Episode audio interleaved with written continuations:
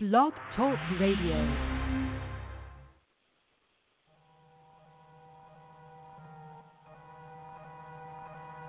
Yeah. It's Brick. What up, Red Pill? Blue Pill. Tell it. Know the Ledge Radio. Tuesdays and Fridays, let's go. I present you red and blue pill and prescribe you to take them both. Infecting these microphones, I'm the virus, I need a host. know the legend, don't cross it, cause you might overdose. Release those toxins from your conscience. Play the beat through stethoscopes, this for my folks. The originators, atmospheric pressure raising. Thoughts be constantly in orbit. Till my pages out of space. Cosmos, astrological, a star right in your face. Didn't plan it like Pluto, melanated, the greatest race. From niggas to gods and clearly just a human display.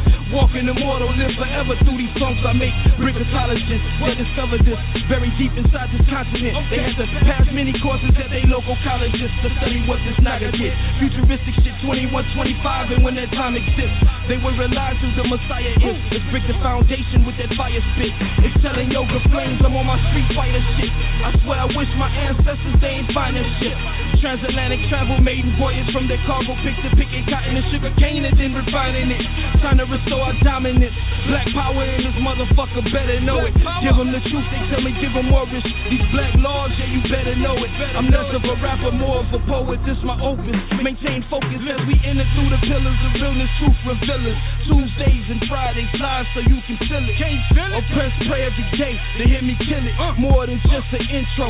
This was how I'm feeling. We just left the scenes conference and we ain't finished building. The sky is the limit. We just crashed through the ceiling. To the energy of the crystal speak spiritually a symphony charged by the elements for many centuries. Live bases for our ancestors, keep it spinning beat. We evoking the spirits that guard us from our enemies. I say, I create, and I display what I made. Give it straight to the people. Feel the power in waves.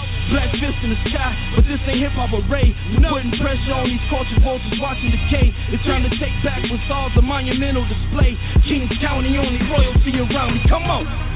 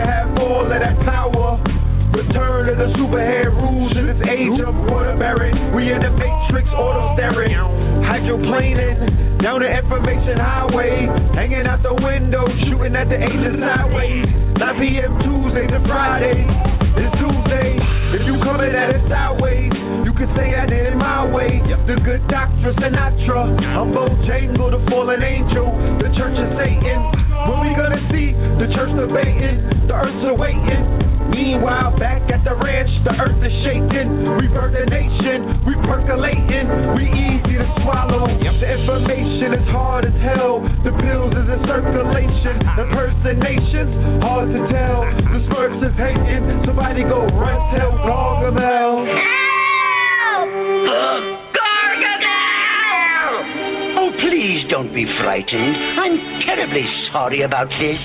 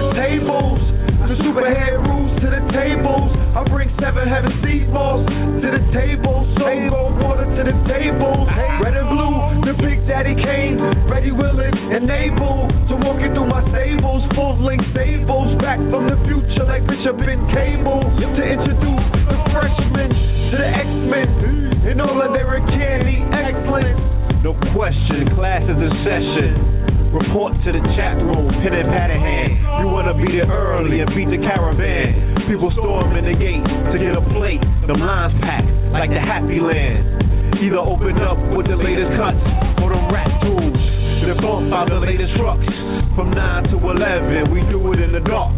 Like we used to do it in the park for the most part. From the very second that the show starts, you're witnessing compose off, think Mozart. Huh. The love received so far has been so hard. There's a few dudes to front, but they medullas they sharp, man they so soft. Don't be thrown off any Zoloft. Avoid them at all costs, like raccoons or skunks. But back to the regular scheduled program. The program is sponsored by Seven Heaven. What else in hell can you get an open line to heaven at 11 11? Emerge at the other end of those meditation portals and elevated walk tools even some abort tools. Any questions, comments, or concerns, press 1. For everyone else, thanks for attending another session. I'm pleased to teach, but it's an honor to learn. Certainly, courtesy of KTL University. Oh, please don't be frightened. I'm terribly sorry about this. You are? They are!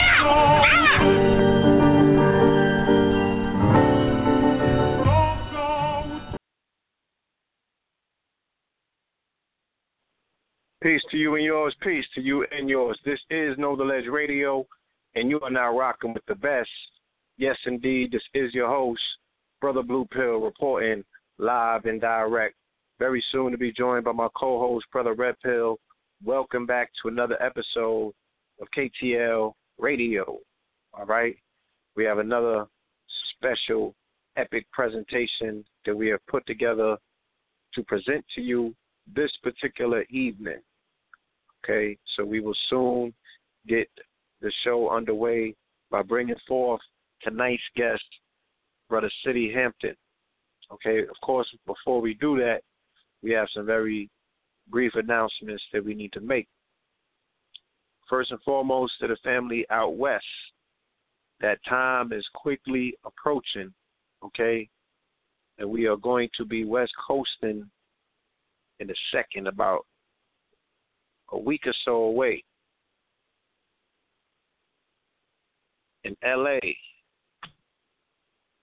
Turn of the Gods, the epic Return of the Gods, part two, will be returning to Los Angeles. Pomona, in particular, uh, shout out Sister Kateria, who's putting together this monumental event alongside with Sister Eleanor all right. Shout out to all of the participants. We definitely have a show in the archive that we did about two weeks ago where we had uh, many people that would be participating in this monumental event. They came through and they just gave you a sample of their genius. There's definitely going to be some divine, high power beings in the building on this particular day. It's an entire weekend, matter of fact. But it officially jumps off on Saturday, July 2nd. It's the Real Family Reunion, Return of the Gods. This is going to be in Point Fermin Park in San Pedro, California. All right. And as you know, or if you may not know, the honorary guest for this particular event is going to be Reverend Dr. Phil Valentine. All right. And Reverend Michael Beckwith will be in the building. Okay? You're going to have the brother that we pretty much have known all of our lives as a comedian, as a funny man, the brother Flex Alexander. He got something to say. He'll be in the building. Okay? You're going to have um, the Herb Alchemist. You're going to have Ross G. You feel me? And many more that also are going to be appearances by Golden Nubian, Grasshopper, Tiffany Janae, Kerry Damani, Kashani Kwali Jones, Pindu, Red Pill, Blue Pill. We will be in the building. All right, y'all? And then the following day, as if that wasn't enough, you know what I'm saying? They're going to shake the grid up a little bit more and bring you part two, what we have in store for this weekend. This is going to be the Master and Enchanting Evenings of Metaphysics with Master Comedic Physician Dr. Phil Valentine and special guests. Okay, so this is going to be at the African American Museum of Beginnings, and this is in Pomona, California, on East Holt Avenue. All right, you want to purchase tickets over at Eventbrite.com, and the search word you should be using is comedic. The website for this event is T A A M B dot O R G. I repeat it T as in Tom, Apple, Apple, Man, Billionaire dot org. Do not miss this one. This is going to be epic, family. All right. Then the next day, we're going to be in LA on Normandy at Blessed Love with Ross Bob and his beautiful wife Kimberly. All right. So I think it's me and Red, Irritated, Genie, and the Reverend Dr. Phil Valentine. We're going to be in South Central. Come through to see the family. Okay. So this is a jam-packed weekend in Los Angeles. All right, for the West Coast family, it's definitely going to be enough events spread out for you to get into something that particular weekend. So we look forward to seeing you out west. All right. Um, I know we have a few other days lined up in July. Going to be in Dallas, uh, Connecticut in August. All right. A few other spots. I'm gonna let Red uh, fill that slot in when he eventually calls in. Also, the, the latest video that we did with Sinetta TV, that's available right now on Black News 102. I got an exclusive interview. The originator hater himself, Star from Star and Buckwild. All right, so this is definitely an interview that you don't want to miss. You feel me? The brother had a lot to say. Um, as always, we, we, we think we know somebody until we actually venture out and have a conversation with them.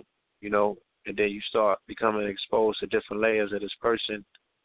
And you know, the the, the brother Star, for the most part, as a child, when I'm reading different magazines and and you know the source magazine to us was like the New York Times. Feel me? Like there was just no missing an issue with the source. Not if you was part of the culture to that extent. And one of the main things that stood out from the source because the source wasn't always a short shot. Sometimes they had major misses. You know what I'm saying?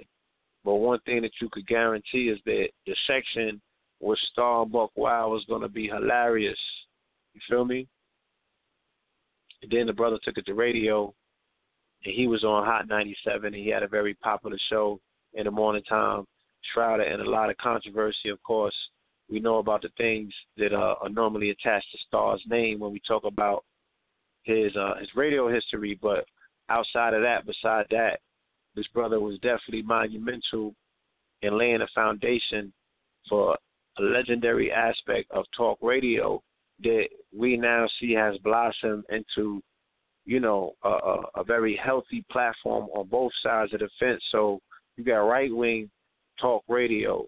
You know, these are the people that drive their culture. These are the people that are voice boxes. These are the people that make multiple millions a year from being on the radio. You know what I'm saying? You got your Howard Sterns, like Star proceeded, he preceded all of these dudes and laid foundations for what it really means to be on the radio unfiltered. You know what I'm saying? Like not giving a fuck, not having no alliances, and being an an, eject, an objective hater.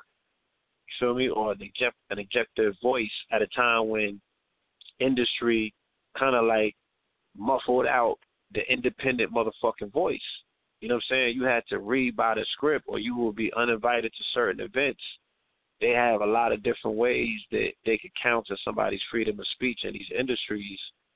And we saw him go against that even up to this year where he was able to break a story that no other media outlet would touch, you know what I'm saying, for cultural and political reasons.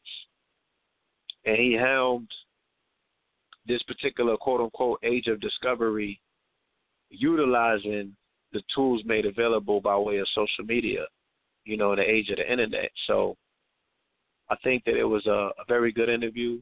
I recommend that you go and check it out, see what you could draw from it. You know what I'm saying?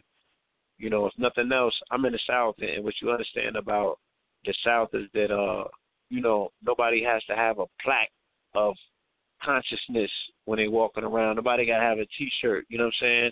You're gonna get motherfucking some some bona fide wisdom from Granny, and she could have been in church for 88 years. You feel me?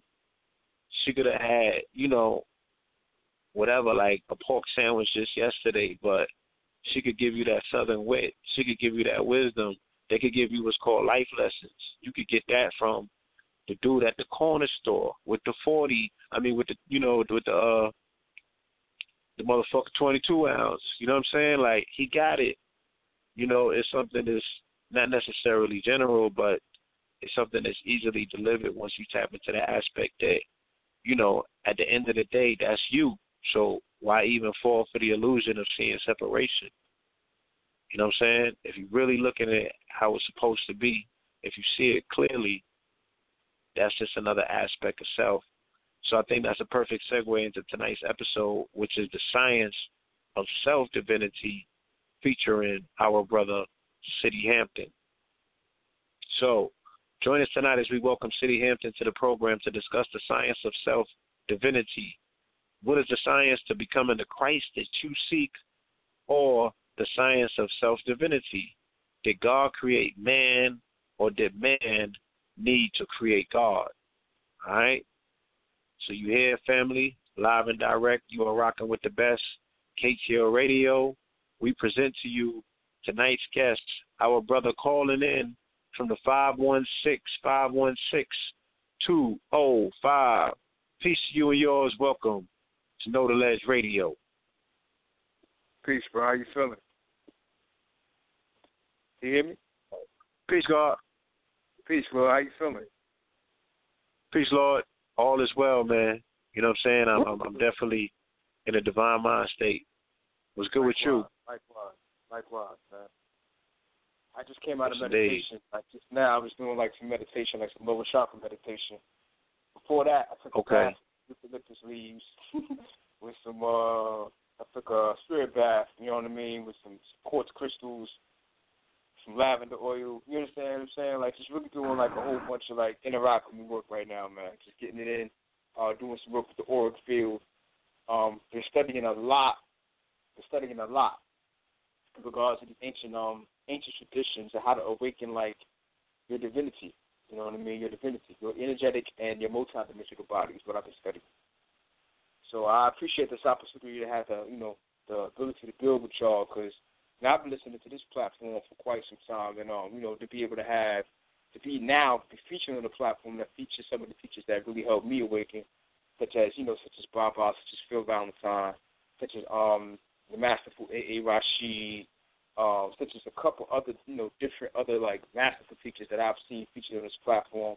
It's humbling, and um, you know, I just want to be able to, you know, contribute to the awakening of, the people as well. You understand what I'm saying? So this is right up my alley, the science of self divinity, um, because to me this ultimately flows specifically um, into the dynamics to teach people how to access um, a new level of awakening that I refer to as metaphysical psychology or indigenous African based metaphysical psychology. Um, teach people how to heal the nature of their mind, how to heal the mind by accessing um, their consciousness, really going inside of the nature of their uh, of the consciousness and understanding the different layers of the consciousness. Um, and by doing that, really knowing who you are. You know what I mean? Like really knowing yourself, not uh, just knowing your history and knowing the 26 dynasties of Kemet and knowing uh, how long uh, uh, the the Sphinx or Hebu has been there, or Horo uh, Hora Marcus has been there, or uh, the science of the Illuminati, or political agendas. You know, like all that external stuff. Some of it is good, some of it is not necessarily so good. But the primary thing we really want to focus on is teach people how to really unlock the potentiality of their own divinity. And um, I give homage to, to Blue and Red and this platform, now Know the Ledge Radio, for the opportunity to be able to disseminate this information. Thank you, fam. Indeed. Uh, I definitely feel that the honor is ours. We've been following the narrative for a minute, and it's definitely one that not only is applicable, but I want to definitely give you the opportunity to share that with the masses, with the world. You know, mm. because step back and my bad, family. The phone's kind of it's, it's kind of choppy. I feel like a kind of muffled. I I can't really hear you. Uh, give me one second. Okay, no problem.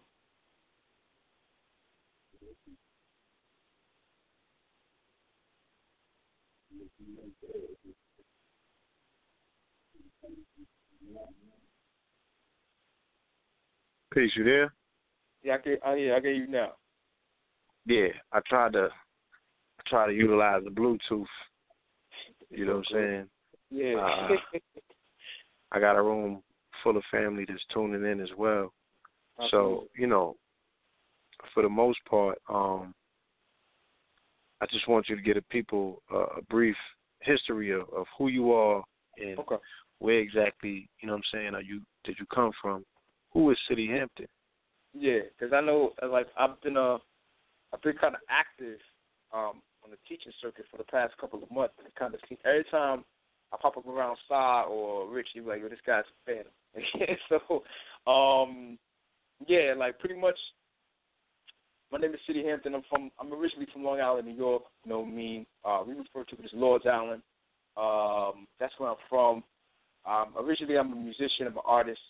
Um, but you know, African spirituality has always been very, very prevalent in my life. Uh, my father, um, he was a root man. You know what I mean? He was a root worker. My uncle George, he was a shaman. My great grandfather Oscar, he was a shaman. My grandfather Joe was a shaman. So it runs in my blood, specifically on my family side. And um, for as long, for as little I could like possibly remember, my dad always was just giving me the game. He was giving me these books to read. You understand what I'm saying about like spirituality, about religion. Um, he never would like really force anything on me in regards to knowing the sacred arts. He would just tell me how certain things work in regards to the sacred arts. Um, and me and him kind of like we kind of uh, took you know separate paths or whatever because him and my mother had got divorced. Um, and um, around that time, I was really with my mom a lot, and I was really just focused specifically on music, uh, breaking into the music industry, being a producer. I was in a group um, specifically out of Long Island called M State. Um, we recorded about a couple of record deals, things of that nature. I did like you know a slight foray in regards to working with the music industry, and then um I got really tired of it because I really ran. I really realized that it was ran by like you know really street niggas looking looking for ways to launder clean their money, um, Jews and homosexuals, and I really realized that because me particularly like it was just the energy that I really ain't want to work with. Um, and I just decided to kind of like um, try to take different routes in regards to what I could possibly do to be able to showcase what I want to do as a musician. So I built a company called the High Society Dropouts with three other, with three other individuals, the media company and the music company. I released the album in 2013 with the Traveling Mind in Citi Hampton. Um, a little bit of fanfare in regards to the underground music community. Uh, went on tour, um, came off of the tour. Then, like, um, in the process of all of that, started going through like these real, real big spiritual experiences. Um, I had been studying since I was about 12 years old, um, and I really wasn't doing a lot of work in regards to internalizing the particular processes of, of indigenous spirituality, but I had been studying very ardently. Um, And one day, my father called me when I turned 25. I just um, I just turned 30 in February. He called me when I turned 25. He said the spirits that you've been running away from are about to um, reveal themselves to you again. I was like, all right, this old man's crazy, whatever. So um, all of a sudden, it just started happening. Um, I started asking questions like, who are my astral parents, things of that nature. Started meeting people, people who I didn't even tell anything about what I was asking. They would just reveal certain things. Your astral parents are this person. Um, you're this person in the astral realm, so on and so forth. Um, and I went through a very, very traumatic time with regards to like, you know, going to certain things, meeting up with karmic mates, soulmates, a whole bunch of shit. And it all climaxed specifically um, about three to four years ago with, um, with a suicide attempt. And in the process of almost committing suicide, I had a particular interface with a certain Orisha by the name of Yemonja, um, who kind of came through and told me what my purpose was. It, it sounds a little bit crazy, but that's really what happened. Um, told me what my purpose was, what I had to do outside of being a musician. Told me that I I had made a decision when I came to the physical realm to teach people, and um, I didn't know what she was talking about. I didn't know what was going on with that. But that's exactly what they actually said. Um, then I found my way to uh, South African village in South in uh, South Carolina called Oyotunji, and uh, got a reading. Uh, ancestors told me what I needed to do. Came back home and I just started getting to work. Started building altars, trying different things. Uh, I was in meditation, chanting for about six to eight hours over the course of the day. Spending my last little bit of money on offerings, um, experimenting with different mudras, mantras, spiritual baths. Um, started channeling different entities. Started speaking to ancestors. Um, started speaking to um, aspects of universal mind that we call gods and goddesses in our ignorance. Comprised with, with all of the studies that I had already had since I was about 12 years old. It really just started coming back to a head, like to to a point where it started coming full circle. And um, I was going back and forth with them like I don't really want to teach. Like I'm not really interested in teaching. And my ancestors just kept telling me like, you know, you made a decision that you could do so. You promised us that that's what you could do. So I just started, you know, I just said, fuck it, I'll just do it. And um, what I really teach specifically is the science of inner alchemy, the science of, of, of healing yourself from the inside out, of transforming your soul from the inside out.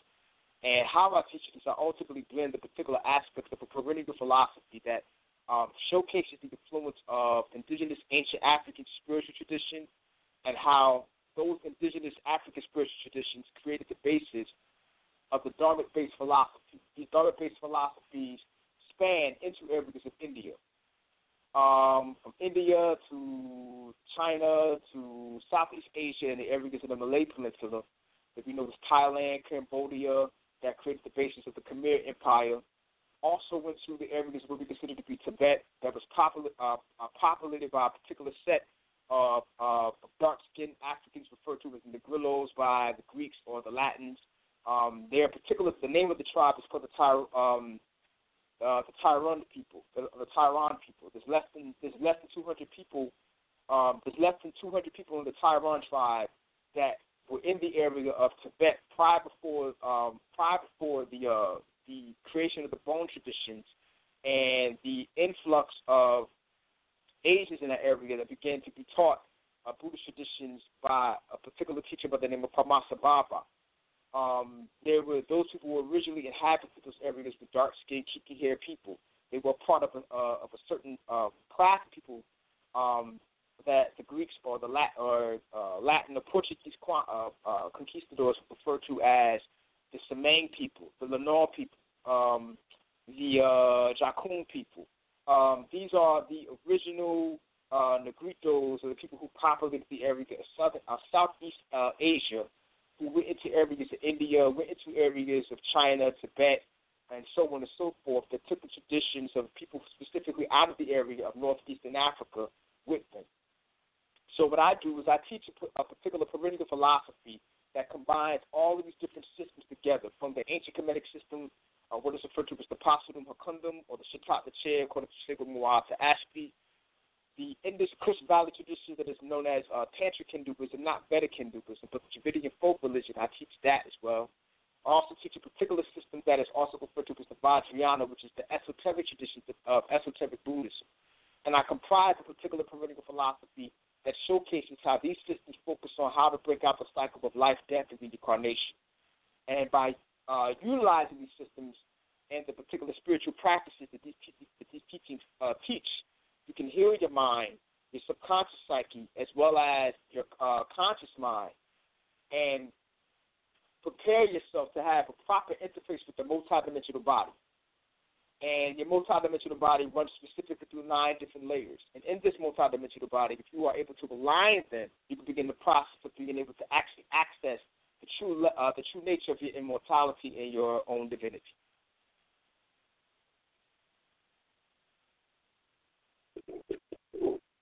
Um, indeed, God.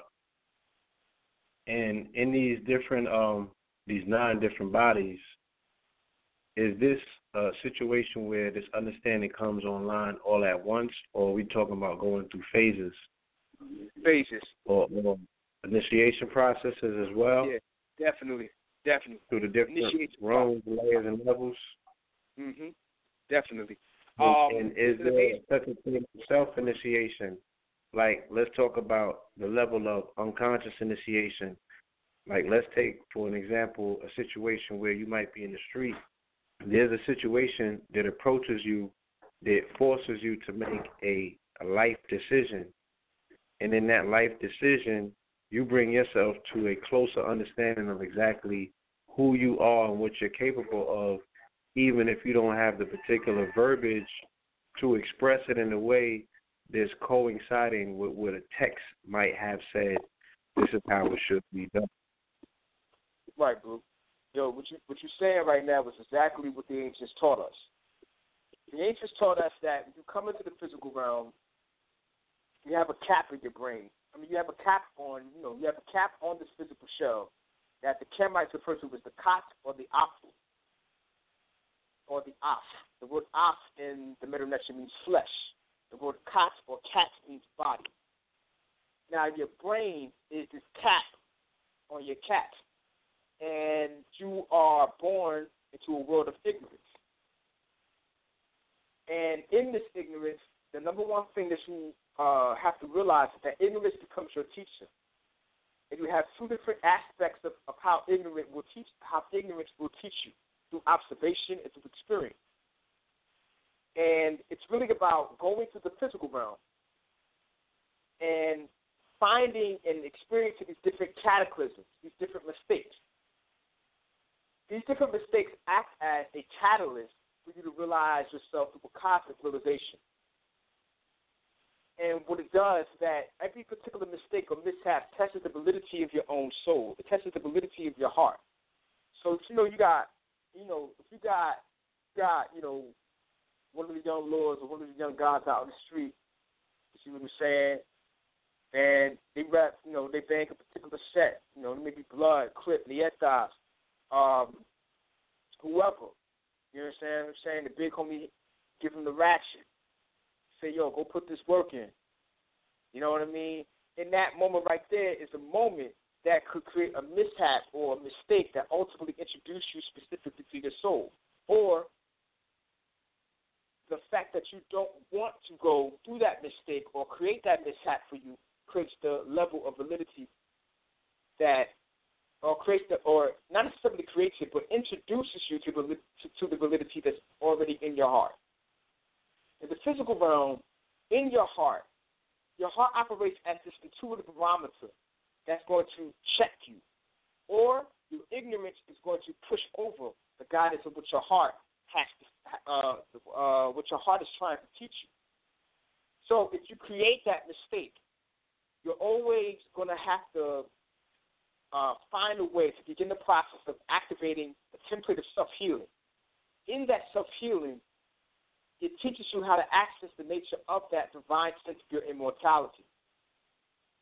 And the particular teachings of the Dharma based philosophy that we understand to be Buddhism, Jainism, um, Hinduism, uh, the ancient Kemetic system of the Shetaut Neter, which means the path of the sacred divinity to the path of the sacred light, which is uh, something that Baba Phil would call the ancient teachings. He would say that it was the path of the sacred divinity, it was the path of the sacred light. That sacred light is that is that that spark of immortality that exists within you. and it's waiting for you to know it. But it has to create these different experiences. It has to create these experiences through your ignorance to introduce yourself to you. Because other than that, you're not gonna be worried about it. You're just gonna be, you know, you're gonna be one of these young dudes doing whatever. You understand what I'm saying? Twisted codeine in the phantom, just trying to get turned. You know what I mean? So the whole thing about it is the fact that you understand these things and you understand that your life is really just about emphasizing metaphysical principles in real time. The time and space continuum op- operates as a teacher. It operates as a teacher. Earth is a city in a universe. Earth is a city in a universe. It's a university. It's a university. Okay? And observation and experience and observation and experience becomes your teacher. Now, some individuals are going to be smart enough to learn through observation, and other individuals are going to be brave or stupid enough to go through the experience. Either way, it's about reminding you of about. It's about reminding you about your. Uh, it's about reminding you of your immortality. That's what this whole thing is about. It's about reminding you of your immortality. When you come to face, when you come face to face with that immortality, it teaches you how to interface with these nine-dimensional layers of yourself, or these multi-dimensional aspects of yourself, that the Kamite said was split into nine different lenses. Nine different lenses that you can see yourself participating in this holographic reality from.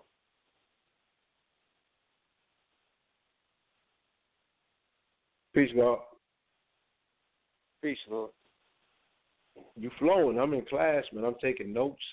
The chalkboard is getting crowded. We could take a pause to erase it and shit, but Okay, I need gotcha. you to keep right. taking them to school. We're in the Oh, university, like you said. Yeah. You know what I'm saying? This is a classroom in the university, so you're definitely painting that picture. But um, I, you know, I, I'm definitely following the logic that you are uh, utilizing in regards to explaining this by way of, like you said, observation and experience.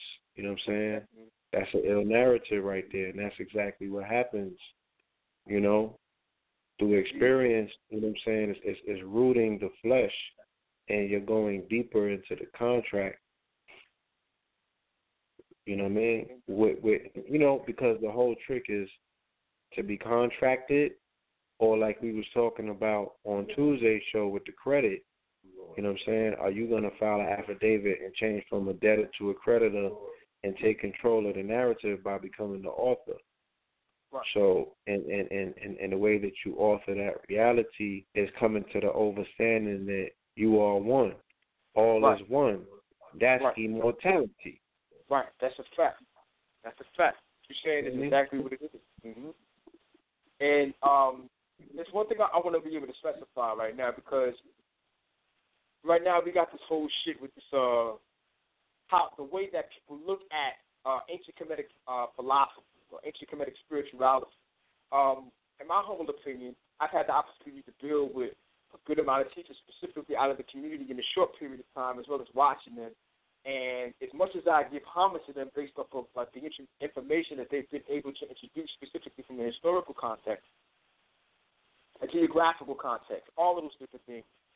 One of the things that we have to be able to showcase specifically is the spiritual nature of the Kamites and we really have to understand that. That's very, very, very, very like important. The spiritual nature of the Kemites and the spiritual nature of the African mind in general, the spiritual nature of the indigenous mind in general.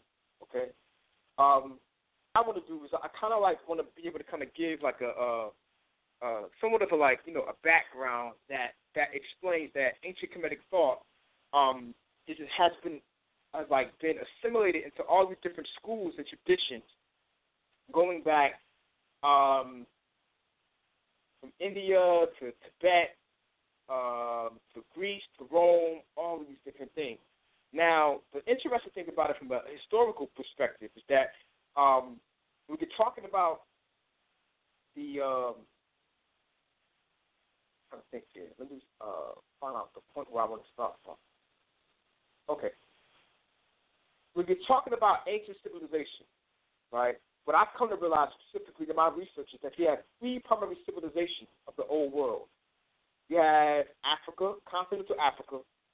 You had what is also referred to as the Indus Kush. And you also have what is also referred to as um, also referred to as uh, Mesopotamia and Sumeria. Now, the interesting thing about all of these different things is that these particular systems, or these particular civilizations, if you will, created systems of spiritual tradition that create that explain the creation of the universe, that ultimately uh, explain the creation of man through the dynamic of utilizing mythos and myths. Also, they explain the nature of how the human body ultimately works. And they explain the nature of the human being specifically living and participating in this third dimensional confines of existence. Now, the interesting thing about all of this is that you will be able to find these stark similarities. And these stark similarities really, uh, really um,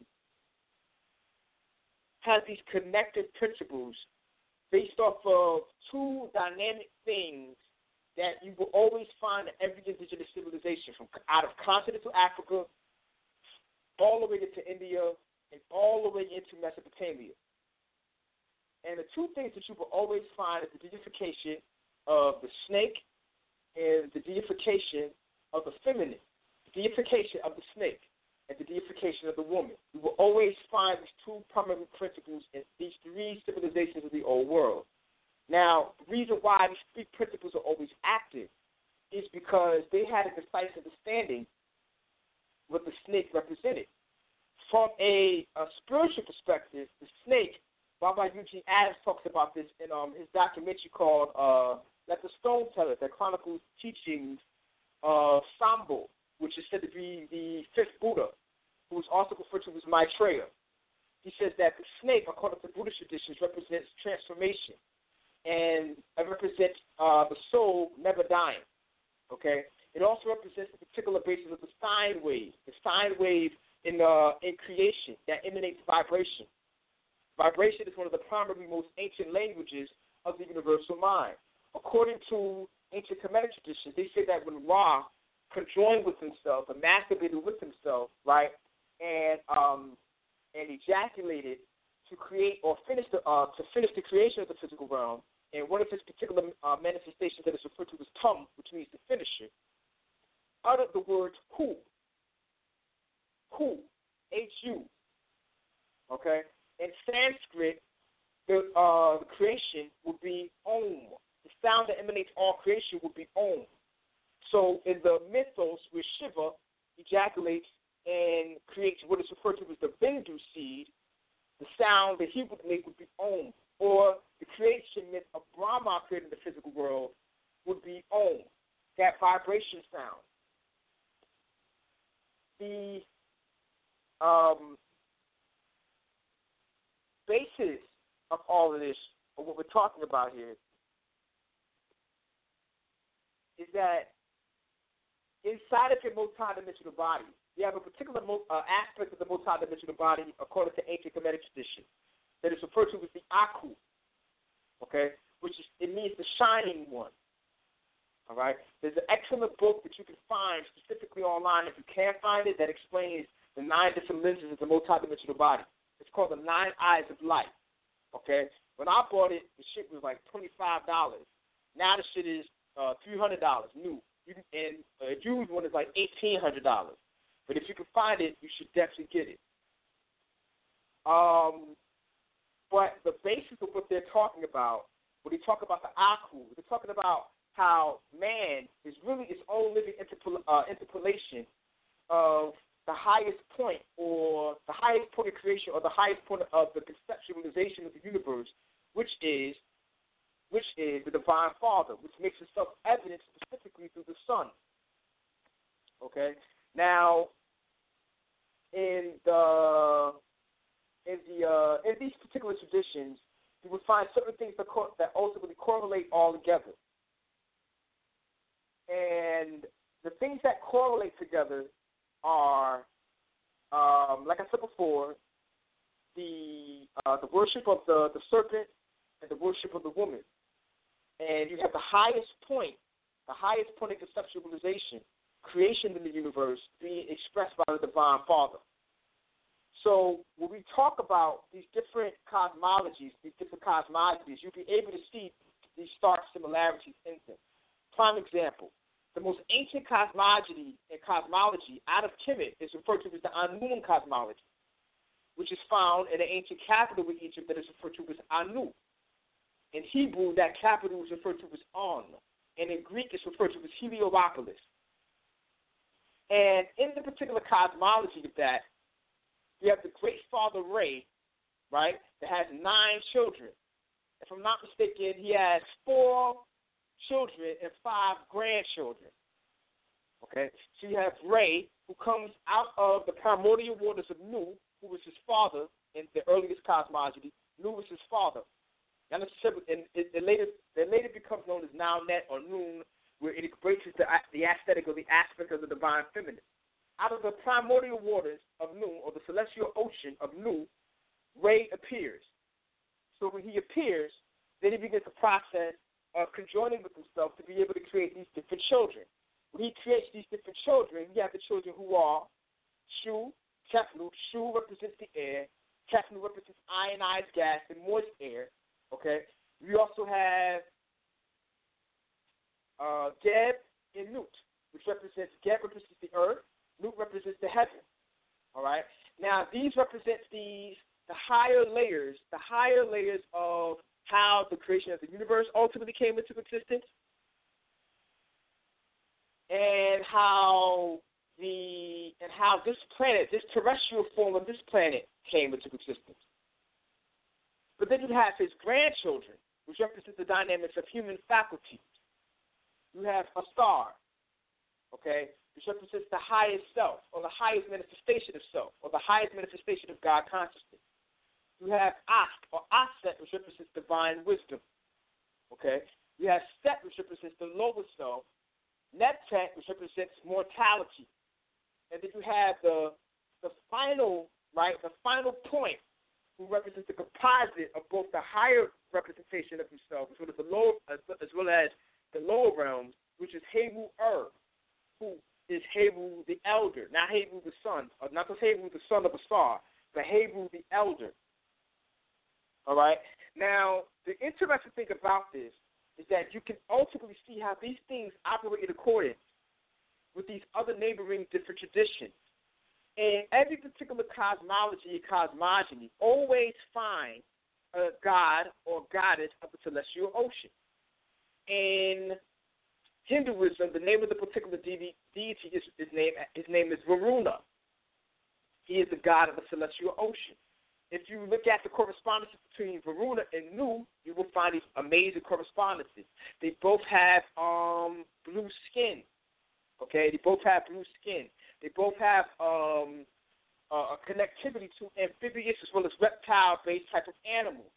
In the cosmology of the old god or the Ogdoad, you have the the utterance of Tahuti creating these four different, uh, not these four entities, these eight different primary entities right? You have Nu and Naunet, Kuk and Kauket, Hu and Hauhet, and Amun and Amunet. All right? Now, Nu and Naunet, they all represent the dynamics of the primordial waters, the celestial, the, the celestial waters. Now, in quantum mechanics, the dynamics of the celestial waters represents gluon plasma. And if you study uh, quantum mechanics, uh, quark, excuse me, quark gluon plasma, not gluon plasma, quark gluon plasma. Quark gluon plasma is this watery plasmic-like substance that emerged in the first 10 milliseconds, 15 milliseconds of the universe coming into existence under the process of the Big Bang. All right? And it really begins the process of enabling the dynamics of the universe beginning the process of weaving together and threading together and creating the basis of what we understand to be dark matter consciousness. And that particular deity, according to ancient Kemetic traditions, when you're talking about the weaving goddess, the most ancient anthropomorphization of the great mother goddess would be the goddess Neith. All right. The interesting thing about that as well, even going to the, the god of the celestial ocean, when you take it to Mesopotamia, the name of the deity is named Abzu, named Abzu. In Mesopotamia language, Ab means deep, and Zu means water. A B Z U means deep waters. All right?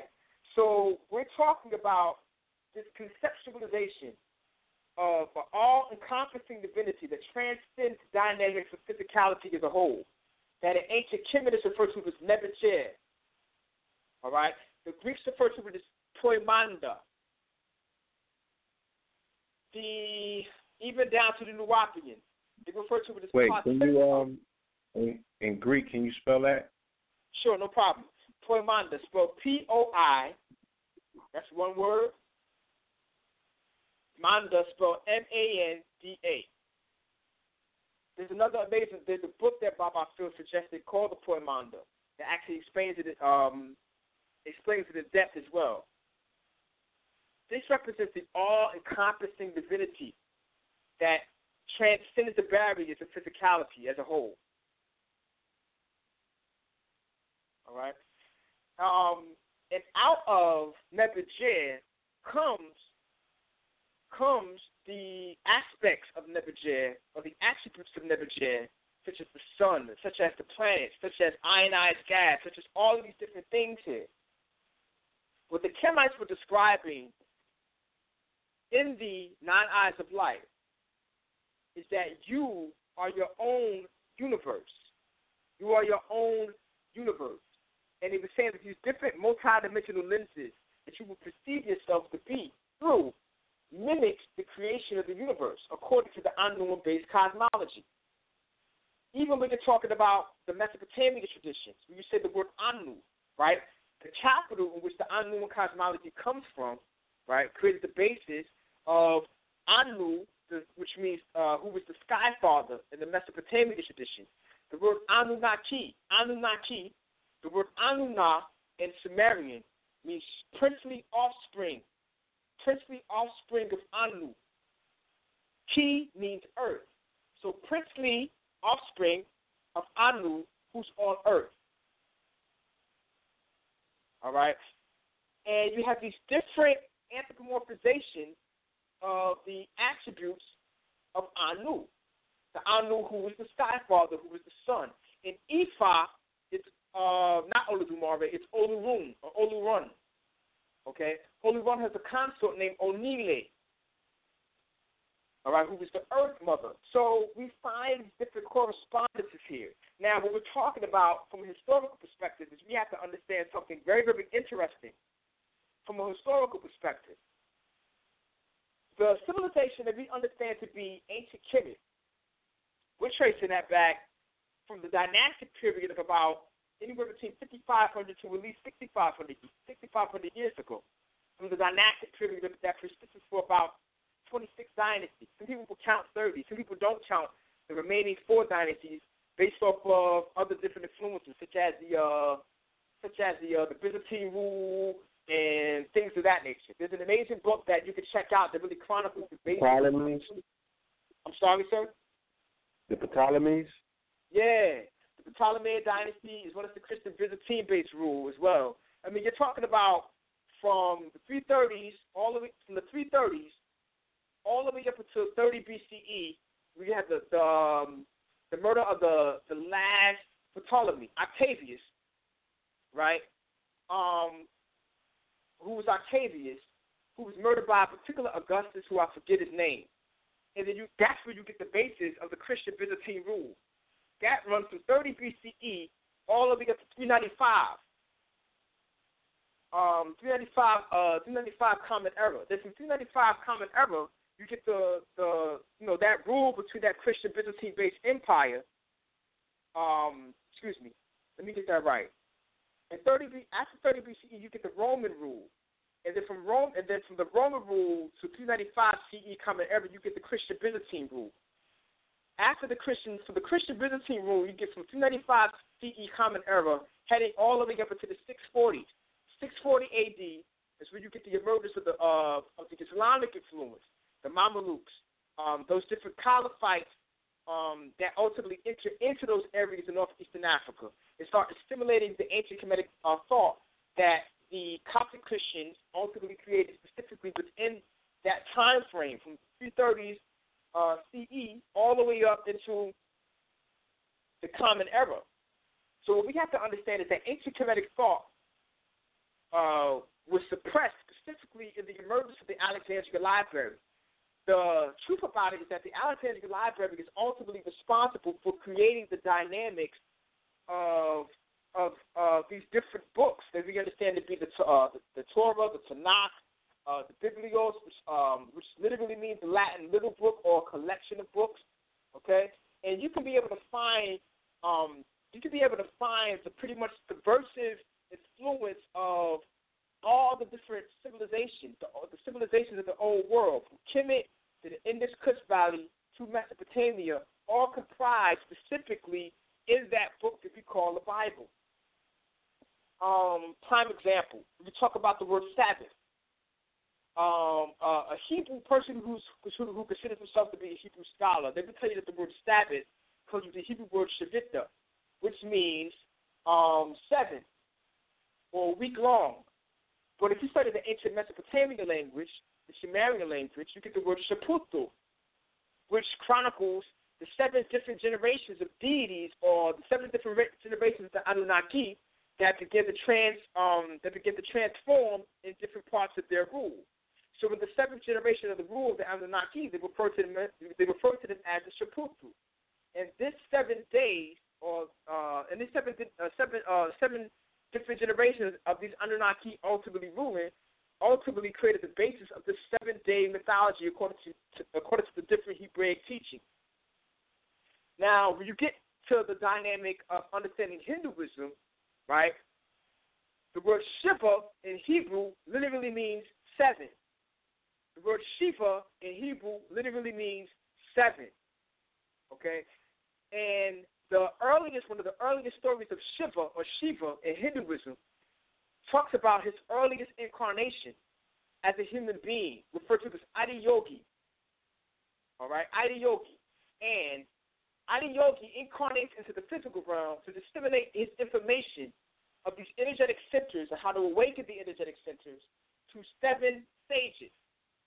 These seven stages represent and are synonymous with teachings of how to awaken the seven chakras. All right? So it's all intricately connected here. If you read the Bible, specifically in chapter 3, in chapter 3, it completely demonizes the primary things that all indigenous civilizations worship, which is and the serpent. Okay? So the serpent represents the sine wave, right? It also represents the DNA helix. The DNA helix. It also represents the mimicking of the planets coiling behind the sun in the figure eight formation, not going around the sun in the circular formation, but coiling behind the sun in the figure eight formation. All right? And we're talking about the woman. This is why Eve is demonized. And you can check it out specifically in in Genesis starting from Genesis 2:17. It says, "But the tree of knowledge of good and evil, thou shalt not eat of it. In the day, in that day, if thou eatest, therefore you will surely die." Right? Now in Genesis 3:1, it says, "Now the serpent was more subtle than any beast in the field. In the field, and the Lord God said unto the woman, You shall not eat of any tree in the garden." in Genesis 3 3, he says, But of the fruit of the tree, um, the, uh, it says, But of the fruit of the tree which is in the midst of the garden, God hath said, You shall not eat of it. Reading all the way to Genesis 3 4, it says, The serpent ultimately comes up to the woman, comes up to Eve, and tells Eve, Look, you're not going to die. It says, The serpent says to the woman, You shall not, you shall, you shall not surely die. For God doth know that in the day that you eat, your eyes will be open, and you shall be as God. Now, this is uh, following them, or this is the precursor to them eating the fruit. After they eat the fruit, their eyes become open, right? Based off of the serpent telling him to eat the fruit. Um, in Genesis 3.11, it says, uh, who told you that you was naked? Because they realized that they was naked. All right. In Genesis three fourteen, it says that he kicks out the serpent, all the way proceeding up into, G, into, into Genesis three twenty two, which says, "Behold, the man has become like us.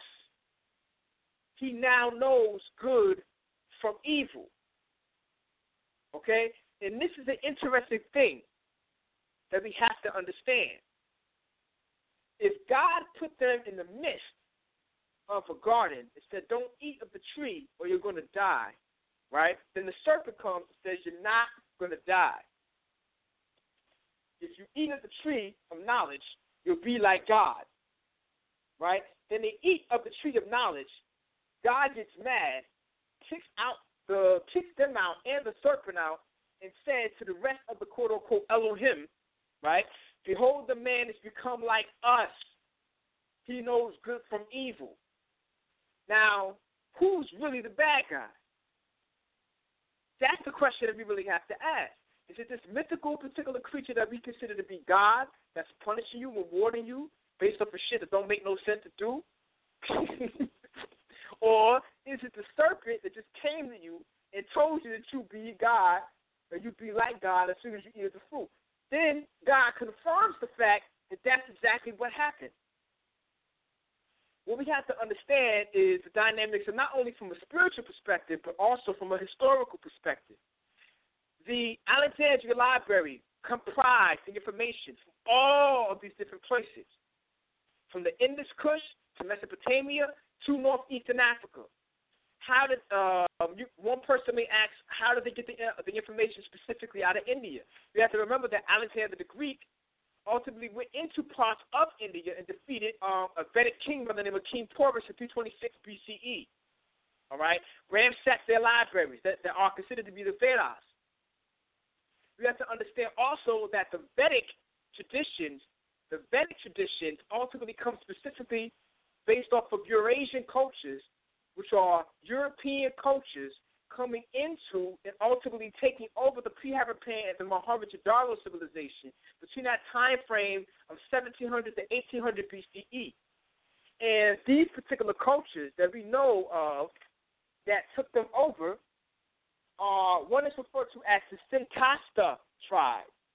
If you guys want to check them out, if you guys want to actually do some research on the Sintashta, I'm going to spell it for you.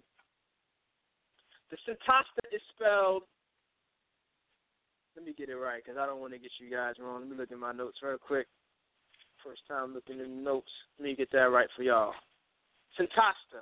I N T A S H T A. Santasta. All right. Um, another tribe is also referred to as the uh, the Androm uh, uh, Andronovo culture. A N D R O O V O. Okay? These are Proto European cultures that came into the areas of northern India. And you have a whole host of different ones. You have the Yamna culture, the um the uh, uh culture, the um uh, Africa uh, culture. These different cultures enter into the areas where we can see of Asia, right? But they're ultimately migrated specifically out of areas we consider to be now Europe now, the Pythiak Steppe, the Caucasus Mountains, all these different areas, but they're entering in into these different areas of northern India. And they started subjugating these people who were ultimately children of northeastern Africans. They're not necessarily northeastern Africans in purest genetics and purest DNA, but they're the children of Ethiopians. Okay? These children are ultimately described as proto-Australoid in phenotype, meaning that their skin is jet black, but their hair is more wavy and coarse. Okay? And you can ultimately find their existence specifically in the areas of modern day Arabia.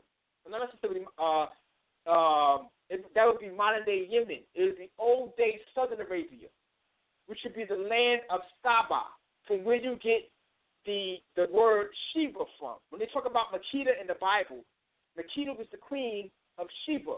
Sheba is also known as Saba, and that's located in modern day Yemen.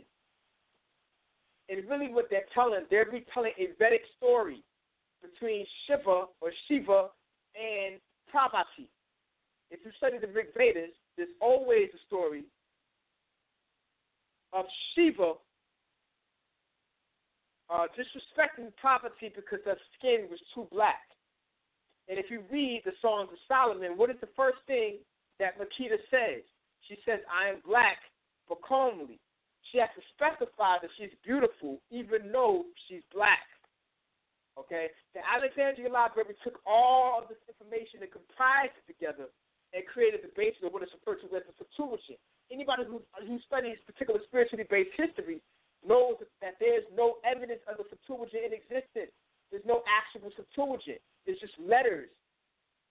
And supposed to be copies of certain things that's been authorized by a hagiographer by the name of Josephus Flavius Piso, and him sending these different letters to his to uh, to his uh, to his comrades, and so on and so forth, to be able to um uh, to be able to further uh, substantiate the belief of this myth. Um, even when you're talking about certain stories out of the Bible, such as the Exodus, uh, all of these different things, um, uh, Hebrews being enslaved to the Egyptians, the oldest version, the oldest version of the Ten Commandments, right? The oldest version of the Ten Commandments was not found in the Americas. It wasn't found by no uh, Native American tribe or none of that other shit. It was found in out of Egypt. It's referred to as the Nash Papyrus. And they found this specifically when they found the Dead Sea Scroll. And they also found the oldest version of the Emerald Tablets that was written in Arabic. The Nag Hammadi, uh, excuse me, the Nash Papyrus makes no mention of Hebrews ever being enslaved to the Egyptians. This is the oldest papyrus that holds the Ten Commandments. So the opening statement, I am the Lord thy God that brought you out of the land of Egypt, thou shalt not have none of that shit. Is the oldest version of the Ten Commandments directly from the Nash Papyrus. So the interesting thing that we have to understand is that from this is where you get the basis of what they refer to as the Abrahamic faith, or the Abrahamic faith.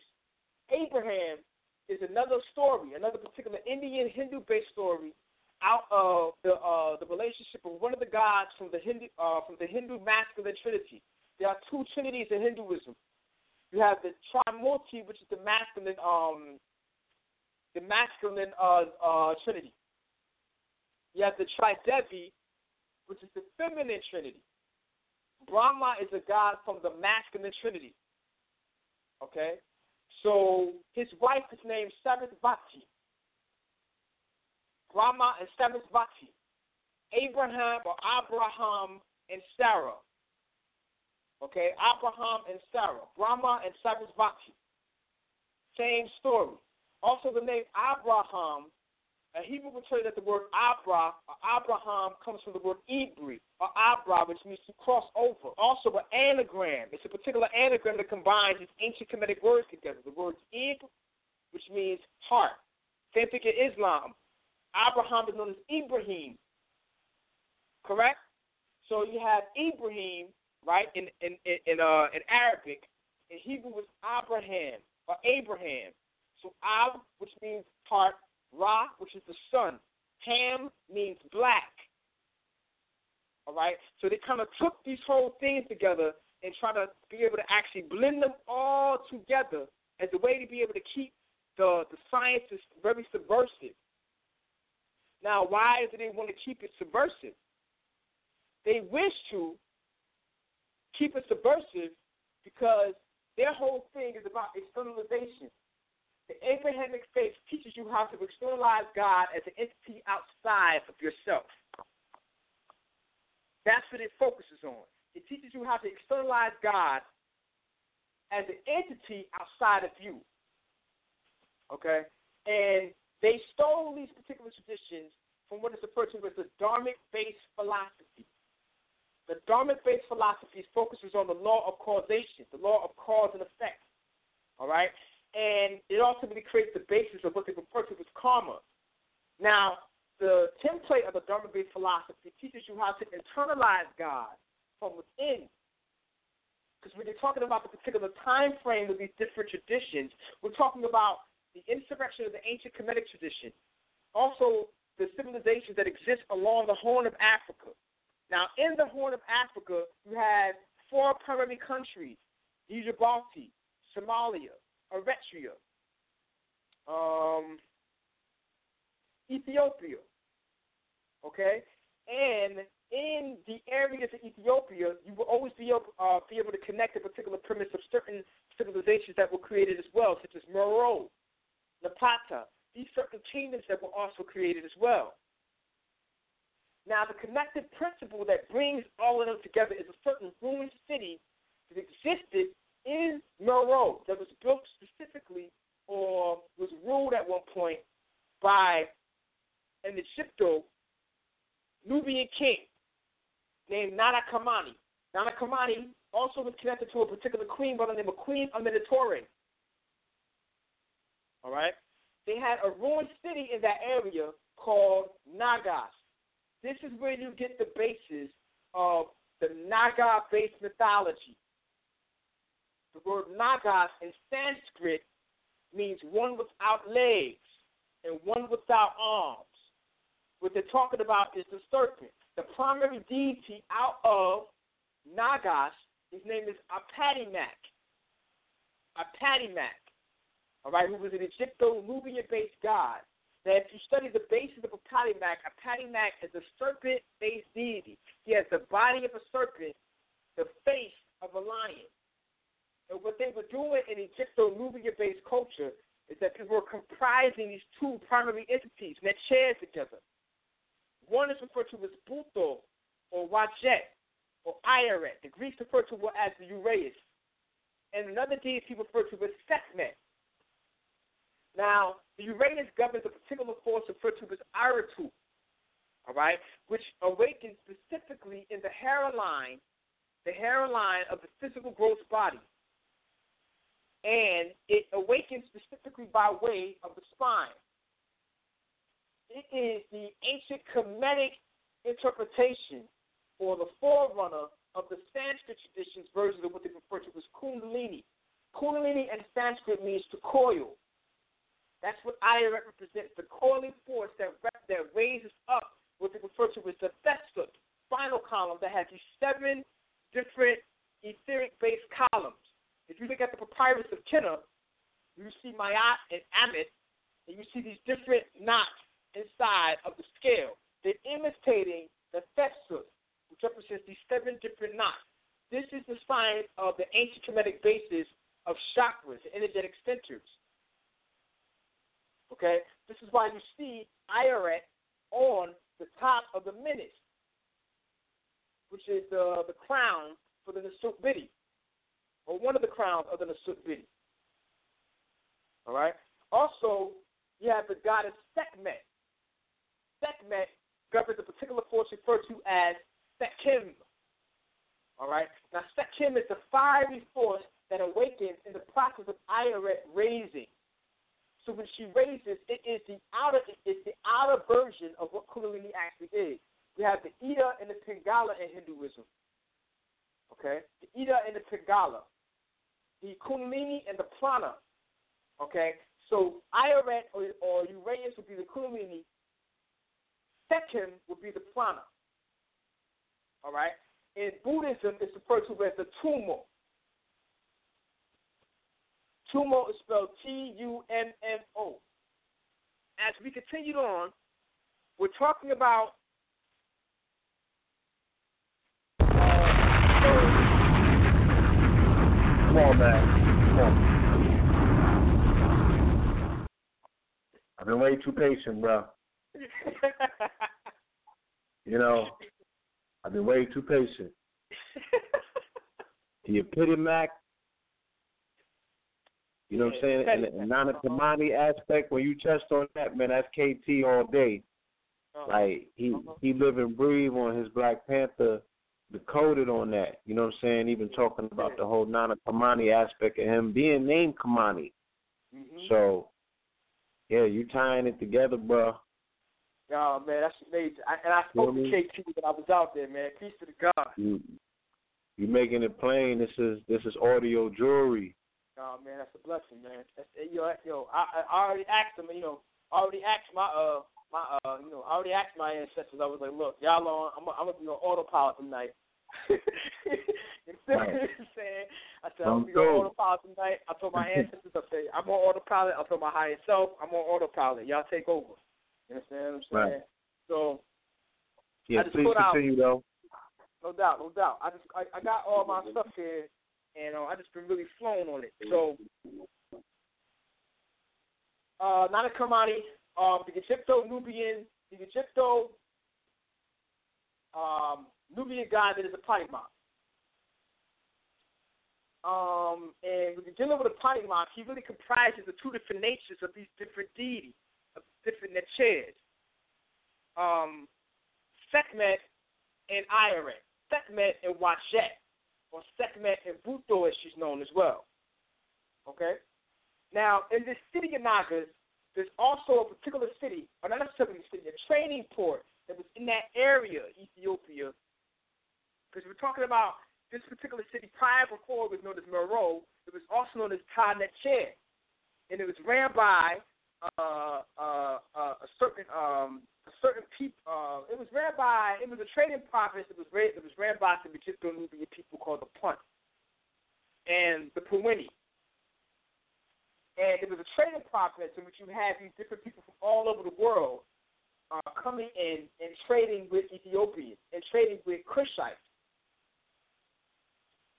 And what they were doing is that they were passing on these traditions, these uh, these traditions of how to awaken your own immortality. Now, the thing about this is the fact that what we have to understand too is that the Kemites never worshipped God. If anybody is listening to this right now, I want to make this very clear. Africans don't worship gods. We access elements. Okay? I want to make this very clear. Africans don't worship gods. We access elements. What is an element? The etymology behind the word element. The word element comes from, well, the etymology behind the word element comes from the word El, the Hebraic word for divinity or God.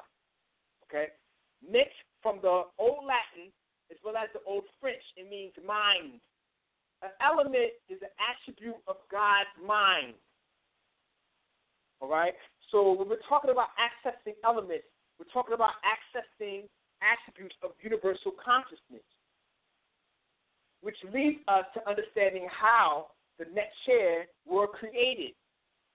The net share were created through priests, from priests, from shamans, all right, teaching you to access the universal consciousness or the great mind by way of communicating, uh, by way, not necessarily communicating, by way of interfacing with your ancestral consciousness.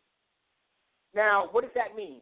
You have ancestors that come into the physical realm from a corporeal sense as well as a cosmological sense.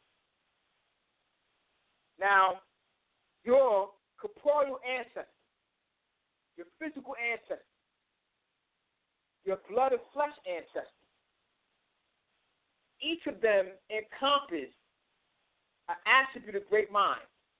Bobby Hemmitt taught us that there are three levels to the cop. You have an animal car, an inferior cop, and a divine cop. Okay? Now, in Buddhism, it's referred to as the Trikaya. You have the Nirmakaya, the Sambhogakaya, and the Dharmakaya. Or excuse me, it'd be the Dharmakaya, the Sambhogakaya, and the Nirmakaya. All right? In Hinduism, it's referred to as the Sairas. So pretty much what they're talking about is the gross body, the emotional body, and the subtle body. The divine car, according to the nine eyes of light, represents its own personal net share. All right, your own personal net share, meaning that it actually actualizes its own personal God form. So what the net shares ultimately are are formulas, the energetic formulas that teach you how to interface with the universal consciousness under the illusion of being an attribute of great mind. It's the attribute of great mind. And the way that you interface with it specifically is by your ancestral DNA. The DNA that actually lives specifically within you. Because the attribute of the net share is animated specifically by your ancestors' consciousness. What we mean by that is, what I mean by that is this. I said what we mean by that. That's obviously them talking. All right. so the way that deities were created is this. Hypothetically speaking, if you were to take a deity that you wanted to make like Shango, right, an Orisha named Shango, you would take certain attributes from certain people would take the qualities of a king who was a womanizer, has three or four wives, can't keep his hands off a woman, off a woman. You would take the qualities of a great mystic and a magician in the village. Then you would take the qualities of a supreme dancer, entertainer, singer, artist in the village. Then you would take the qualities of an amazing warrior, right? These particular um, uh, people from the village may have died in a five to ten different year time span from each other. They may have died all within the same week. But what the shaman would do is he would take the particular attributes of these different people that shine forth the most and create a formula to be embedded inside of the collective subconscious psyche of the villagers there by teaching them dances, evils, sacrifices, and tell them to perform these different things to embed the attribute of this particular Orisha in their subconscious psyche. So when they would dance, perform an Igbo, Shango, or the form of whatever ancestor that actually died, will communicate to them through their DNA under the premise of being this attribute of great mind. That's what they did in the Orisha's cosmogony. And that's what they did in the Kemetic cosmogony and the Hindu cosmogony what they did in the Tibetan traditions. They did all of that in regards to creating these formulaic traditions. The purpose, and this ultimately leads us to the understanding of why a mystery system was actually needed in ancient Kemet.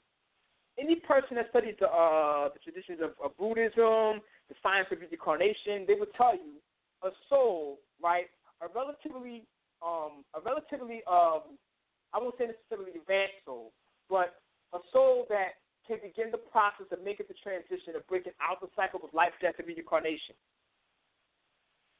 Has to acquire a certain amount of information before it can even learn the science of how to actualize their own divinity.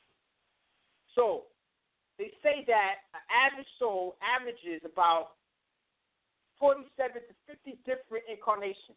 Now, we're talking about the average time span being about 80 years. So if you add it all, all together, you're talking about roughly 45 to about 5,000 years old is how old a soul would be. From a spiritual perspective, the purpose of a mystery school is to differentiate the older soul from the younger soul. That's the purpose. When you have people who are in the people who are in the village, in the society, who are younger souls, they're being told to perform these rituals to do these offerings, and so on and so forth, and worship these particular entities as energies outside of themselves, or to activate them and utilize them as principles in their everyday lives until they can learn the basis of how to access that element and become one with it.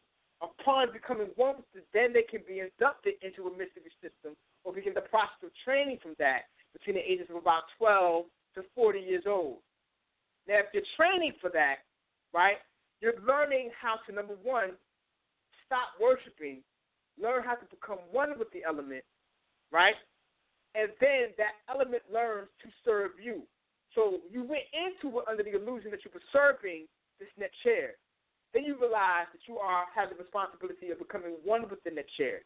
Then you realize that you are the net chair. Therefore, the attributes of that net chair serve you. And that was the purpose of a mystery school differentiate the soul who was ready for that and the soul who had to continuously keep coming back and forth in this cycle of life, death, and reincarnation.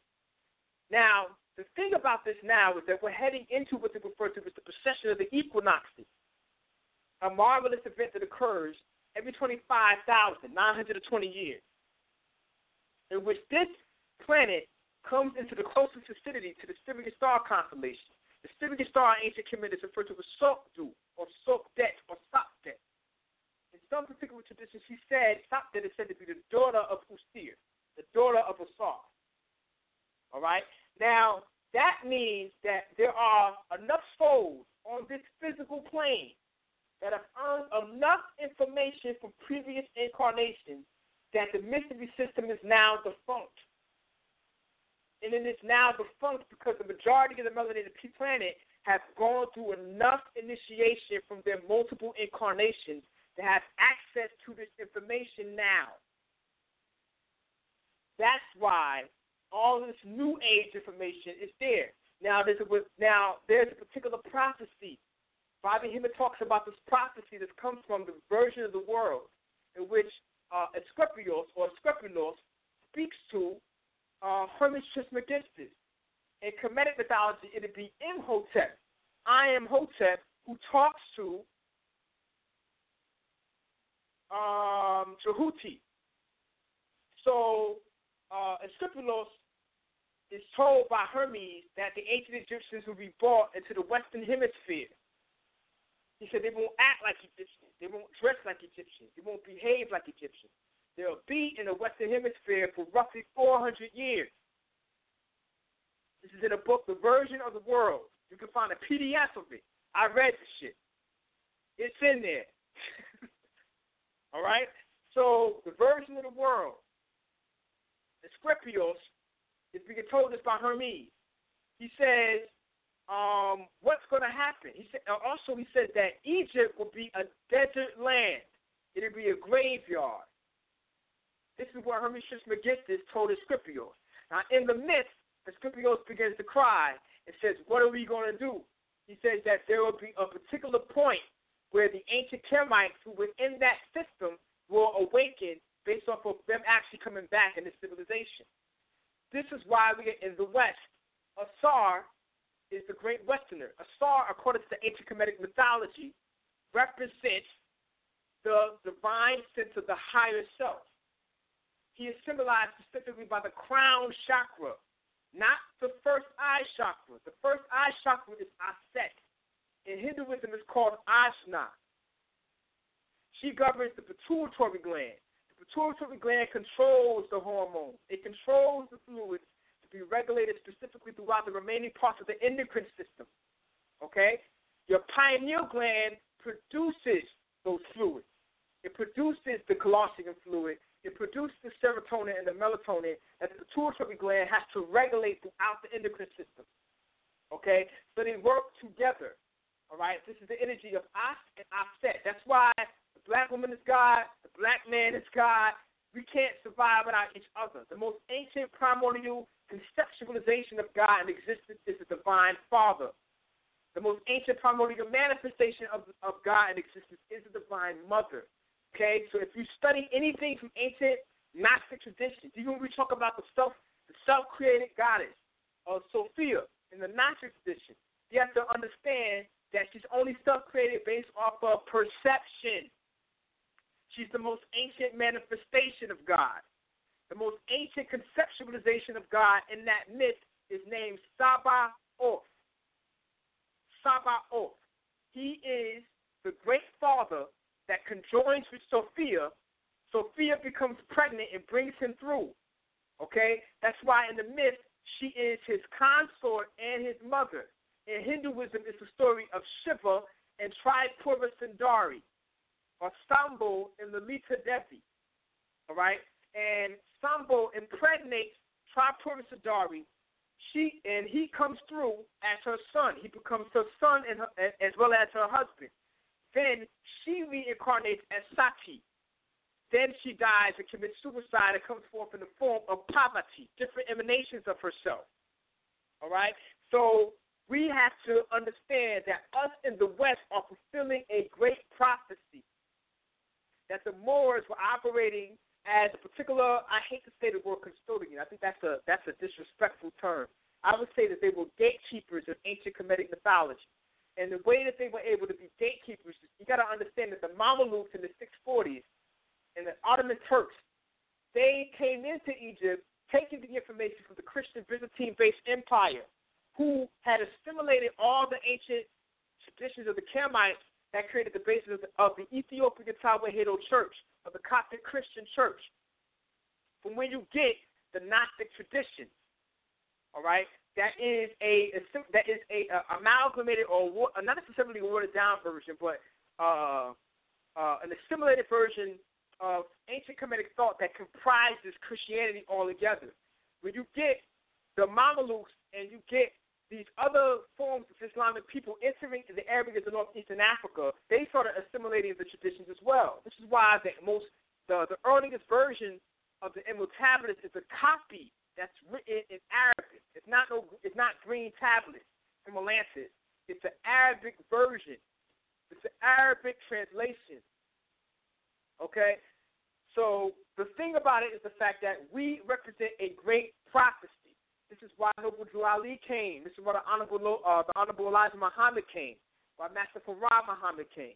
Okay, when you're talking about Noble Drew Ali, Noble Drew Ali is the forefather. He put Master Farad Muhammad on. He put Honorable Ali. All of them got their gains from Noble Drew Ali. Noble Drew Ali was introducing something else. If it wasn't for the Honorable Elijah Muhammad, you wouldn't even have another, a person who was an offspring of Honorable Elijah Muhammad named Clarence 13X or Clarence Jawas to introduce to you the mythology of the, or not necessarily the mythology or the philosophy of the five percent nation of gods and earths. Okay? There's a prophecy that is happening here that is teaching us the dynamics of, of what Noble Drew Ali was, was referring to us as the Asiatic black man. Not to disrespect the fact that we are continental Africans. He was referring to us as the Asiatic black man in a form of alchemy, meaning that us in the Western Hemisphere comprise the DNA and the genetics of all of our children. We are the Africans with the DNA and the genetics of all of our children. Okay, we have these European, we have the European genetics inside of us. We have the Native American genetics inside of us. We have uh, um, uh, Chinese uh, genetics inside of us. Any possible genetics that you could possibly imagine is living inside of our gene pool. All right, and we have to participate in the process of transmuting these lower these lower um, uh, genetic strands into higher manifestations of themselves. We are alchemy. This is a, this is an alchemical process that's taking place. All right, and in the process of taking place, it will change your genetics. It will change your DNA. This is what Baba Phil was talking about specifically. If you watch a lecture called "The Metasomatic Awakening of Self," that's what he was talking about, in which the dynamics of human of the uh, of the human uh, strand or the human strain the consortium of human consciousness has to push into a new wave of evolution. Okay? So, what does this all mean right now? What this means right now is that this applies specifically to the science of what I consider to be African based metaphysical psychology, not African spirituality.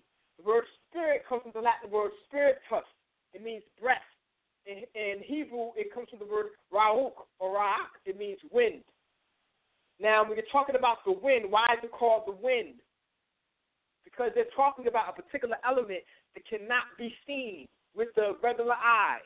It has to be accessed from within. And when you access it from within wind, you feel wind. You feel wind enter into your nostrils. You feel wind enter out of your exit out of your mouth. But you don't see wind. Okay? It's the same thing in regards to what they refer to as the Ka, ancient Kemetic tradition. The word Ka doesn't mean spirit, it means double. What they refer to is your etheric double. Okay? Your etheric double. And that etheric double is activated specifically through breath and through vibration.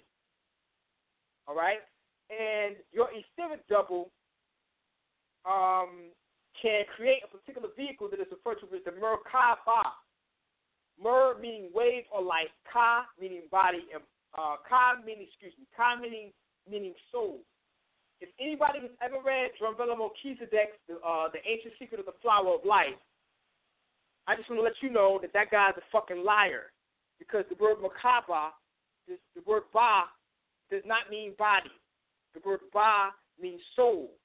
And what Europeans, what a lot of these Europeans are doing, specifically from the New Age movement, are trying to find a way to be able to participate in this alchemical process at the rate that we came to this planet to participate in.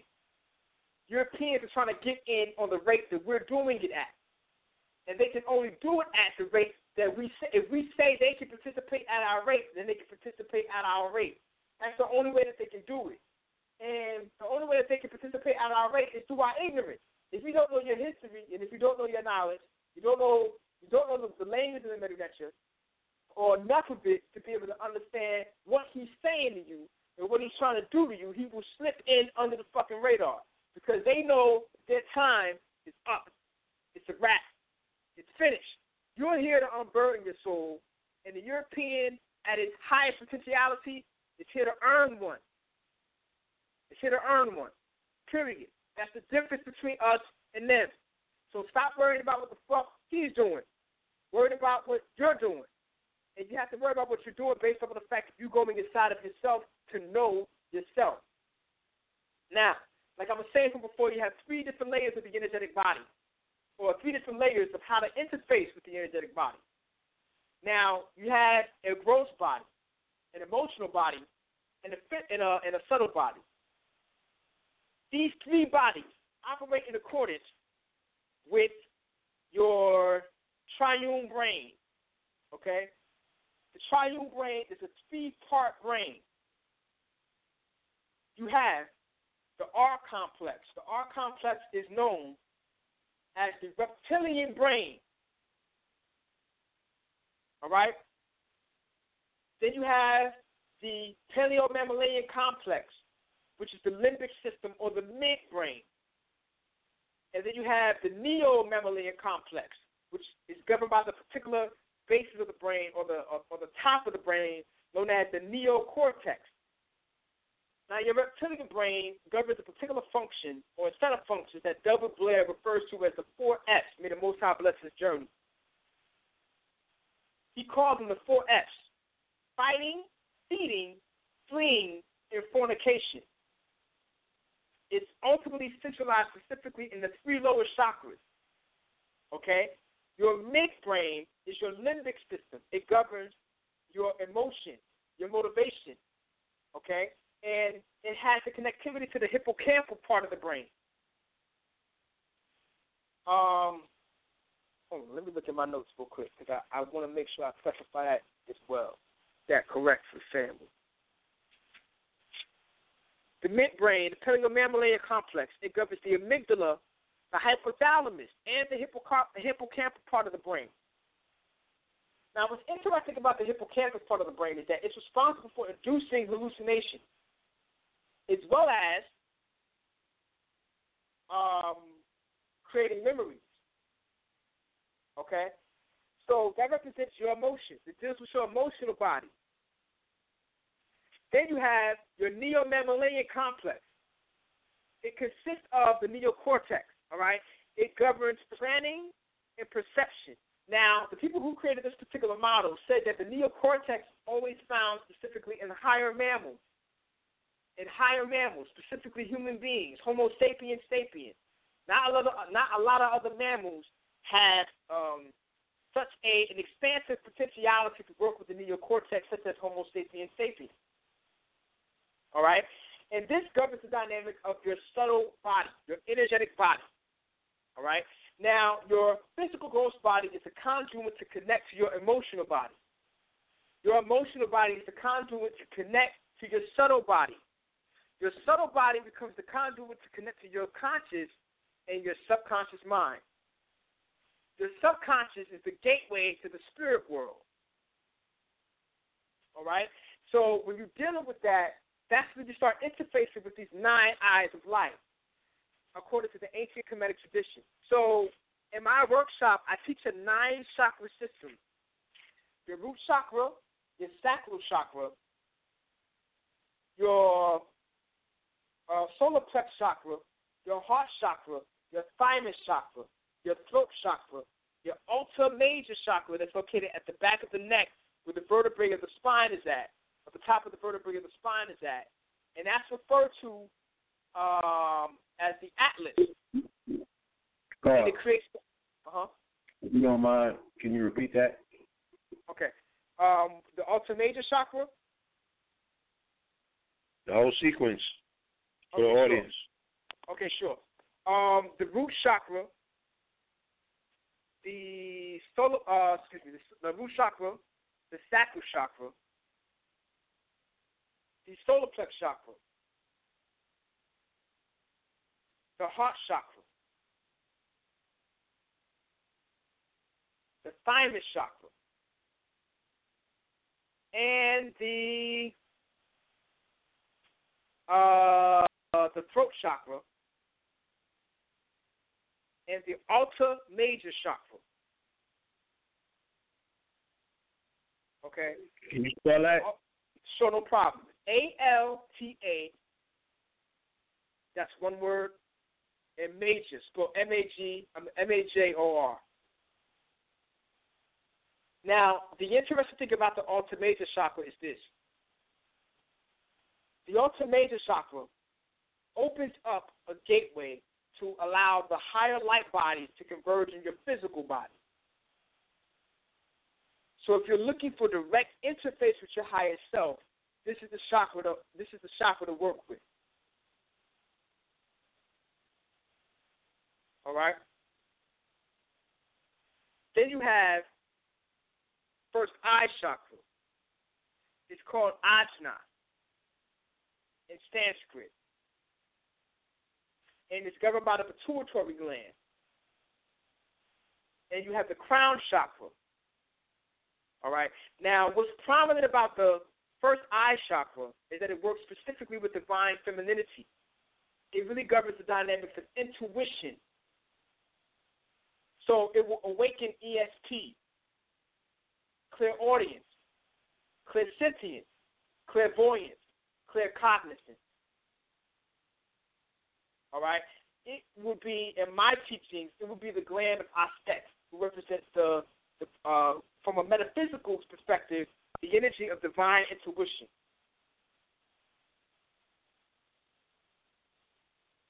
Okay, the crown chakra will be the will be the uh, the chakra of Usir or a star. That represents the um the pineal body or the pineal gland. Um, Baba Phil teaches us that when the pineal gland becomes erect, that's when it begins the process of secreting the ancient uh the, the fluids, like an actual penis. Now, in this book called The Nine Eyes of Light, it talks about the 14 different uh, parts of Osiris that was uh, mutilated by Set, which is really the ego. Okay? So it says, uh, I'm going to read it from this part. It says, Ka is your double on the etheric plane. The double of your net share in God or goddess form. And it represents the God or the goddess you feel most aligned to. When you truly feel this way and connect to this, you can see the net chair you embody and the aspect of the divine pattern you work with and embody. Okay? It says in Egypt there are 14 different aspects of the Ka body of a and Osiris, corresponding to the 14 parts of his body that were cut up and deposited in various locations around Egypt before he was re- uh, resurrected through the love and the magic of Ast. The 14 aspects of Asar's spirit are the ability to sustain the body and mind by knowing oneself, its processes and what it needs to sustain it, uh, to sustain its endurance, its stamina, and the ability to see something through to the end. The ability to nurture the body, mind, and soul. This is the second one, the second part. The ability to nurture the body, mind, and soul through relationships, healthy internal and external environments, true speech, right conduct, and integrity. The, uh, this is the third one. The creative power of food and greenness, being in touch with the spirit of the earth, living in nature. The fifth, uh, excuse me, this is the fourth one. The ability to penetrate a situation, a person, or thought process with clarity and divine insight. To reveal the inherent truth in it and to cut through the veils of illusion. The the fifth one would be the ability to cut through illusion with power and to sever connections and create connect and create connection. All right. The sixth one, the capacity to sit in a holy state of consciousness and command respect for your presence and accomplishment. The seventh one, the ability to use power to get something done when the time is right. The ability to be a leader and take charge. The eighth one, the ability to consider all aspects of a situation uh, through decisiveness and acting accordingly. Uh, the ability, this is the, the ninth one, the ability to consider others and their feelings, seeing other points of view. The tenth one, the power to be honorable, to tell the truth and be honest, and humble as a form of empowerment. The eleventh one, the power to know your own worth and the worth of others. Okay? The twelfth one, the power of radiance and the ability to radiate light and knowing and knowing two others power of the car and the heart combined. Um, yeah, three other ones. The power of illumination, to illuminate any shadow, any darkness, any confusion in self or others, to light up, to move and inspire and catalyze others and yourself into action. Um, two more. The power of splendor, to be royal at, which, at what you are and who you are. Okay? And the power to yield and to wield magic is the last one the ability to change, to alchemize, and manifest situations, power and abilities. These are all the qualities that represent the divine spirit of Usir that us as a collective of people need to be activating right now. Right now. Now, how could we do this? By when you um, when you speak about that that process, because that's exactly what it is. I noticed some parallels in my own life. So it, it, it kind of is telling me that again, this is a gradual process that coincides with the dictates, like you said, of um, of time and space. You know, even though that thing we talking about is relative, right? Um, I, I see that unfolding. I see that as being the maturation phase. You know, because the serpent that you speak of, you know, me, me and my tribe know that to be that's that scorpion energy, transformation and immortality by way of continuous regeneration on the wheel of 8 mm-hmm. So it's, it's, it's, it's very interesting, you know, to hear how you are laying out, you know, these be them KTL shows, you know, sure that uh Red can concur when he comes on. Yeah. Almost you in the audience, but you you looking in the mirror, you're listening to yourself, or you're listening you're listening about yourself, but right. you also have the opportunity to share it with other people in the audience listening that are gonna assign it, you know, um, meaning, or you know, what I'm saying, on their own accord. So please continue. Right. And what you're saying, it, it really taps in. Like you know, we're talking about a collective here a collective of of, of, uh, of people who were here specifically in the West, really recovering from a Holocaust that persisted for about 1,600 years. You know what I mean? Um, 1,200 years from the sub-Saharan slave trade.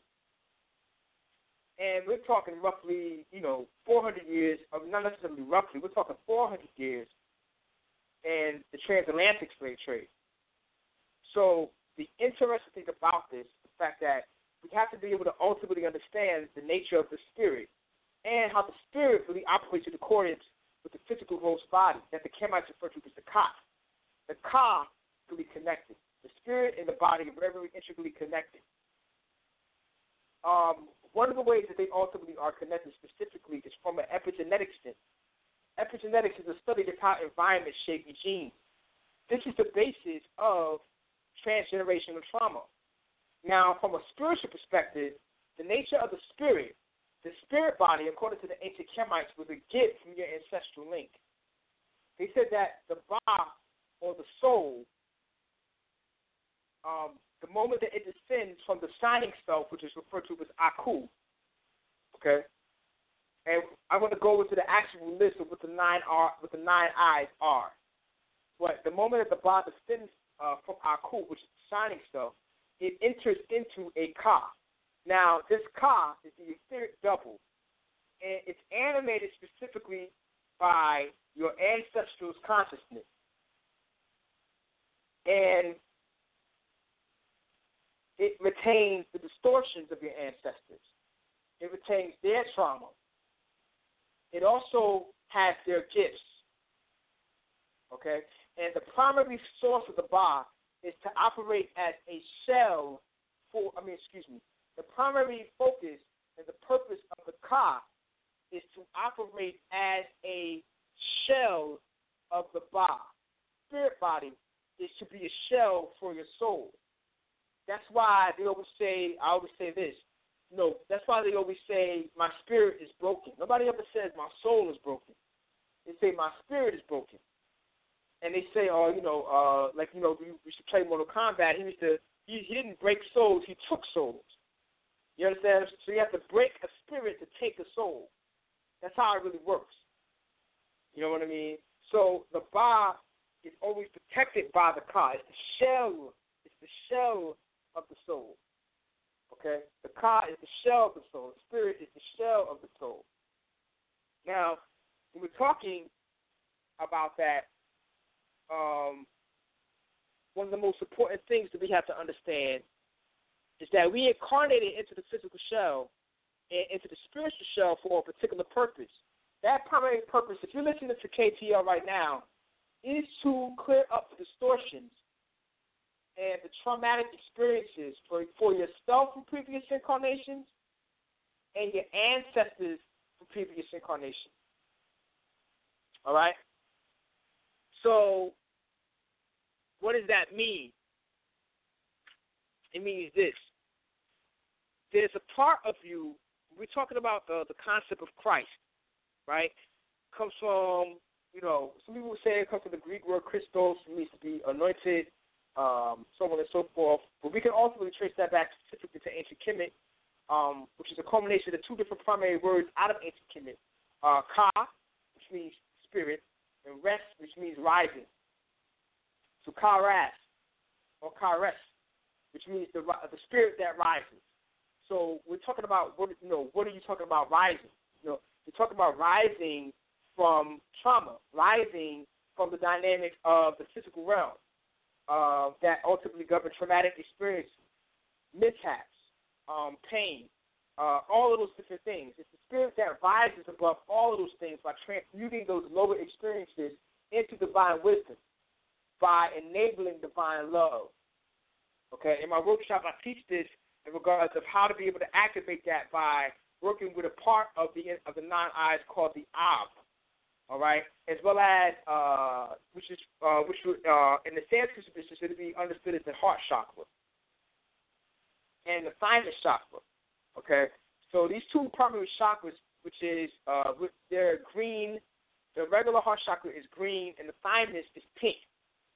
Okay, and they they both work intricately uh, together um, with the with certain layers of the uh, nine eyes, with certain lenses of the nine eyes um, specifically the shadow self. And the shadow self in Kemet is referred to as the as the as the kabit or the shoe.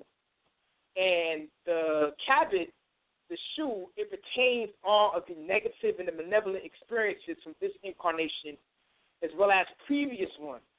Okay? And it has to be healed. There are a whole bunch of distortions in your shadow self and you have to address the shadow self by looking directly at it. Once you look at it, you begin the process of asking it, asking the shoe or the shadow its question. Uh, why do you feel this way? Um, uh, why am I retaining this experience? Uh, what is this trauma trying to teach me? So on and so forth. You begin to ask these questions. Once you ask these questions, the layer of the cat of the kabit or the shadow self begins to peel off. It starts to peel these layers back upon peeling these layers back, you begin to dissolve the, the, the quote unquote demon. Um, one of the most masterful teachers that has been very, very instrumental in my journey that I study a lot is uh, Jiddu Krishnamurti. And Jiddu Krishnamurti talks about the nature of psychological suffering. He says that the way that you dissolve psychological suffering is by facing the demons or facing the issue head on. Why do I feel this way? What is it? The most disgusting, vile experiences that you repress have to come to the surface to be dissolved. Because the truth of the matter is that no demon can ever be cast out. You know, I don't know. You know, Christians taught us that shit. You know, come out of us, you come out of her, you filthy demon, so on and so forth, performing exorcism and all of that extra shit. What you're doing at an altar is you're altering your state of awareness. So therefore, you're not casting anything out. There's nothing coming out of you. You're dissolving a demon from within. No demon can be cast out. The demons must be dissolved from within. And this is the process of how to engage in inner alchemy. And in this inner alchemizing process for yourself, you're really transmuting. You're literally transmuting who you are from a multi-dimensional perspective and a etheric being. Thus, created a template for the physiological body to begin the process of transforming and transmuting as we head into the next level of evolutionary consciousness, which is the fifth dimensional level of ascension, the arrival of the of of of of of of, of, uh, of Nibiru, uh, the Kachina, uh, all of these different things that ancient civilizations have taught us, told us that was actually coming uh, as a way to help boost us process of the earth shedding its density. So you have to shed the density, the psychological, the psycho spiritual density that is inside of the mind, that is inside of the spirit, that's inside of the etheric and energetic body. Because the because the earth is speeding up at its vibratory rate, as Baba W. Blair taught us. That means that we are. And every thought has a density. Every thought has a weight. Walter Russell talks about that. How much does a thought weigh? It depends on the thought. Okay? And every time that you have a thought and it pertains, it represses itself deep within your subconscious psyche, your subconscious psyche is going to continue to bring it back up to the surface to your conscious mind until your conscious mind heals it. Your subconscious mind brings it to the surface like, what the fuck is this? I don't know what this is. you understand what I'm saying? I don't know what this is that you're holding on to that happened to you when you was 15 or happened to you when you were 9. You have these warped perceptions about that. And really, your subconscious mind is doing it by the way of your shadow self. Because your shadow self is the gateway to get to the deeper levels of your subconscious. Like I said before, your subconscious mind is the gateway to the spirit world. But your shadow self is the barrier between your conscious and your subconscious mind. So when you try to get to the deeper recesses of the subconscious, the shadow perks up. It, it, it pushes back and says, "What is this? What is this shit? I can't let you. I can't let you go past until you clear this up. All right? And that's where a lot of us are at right now.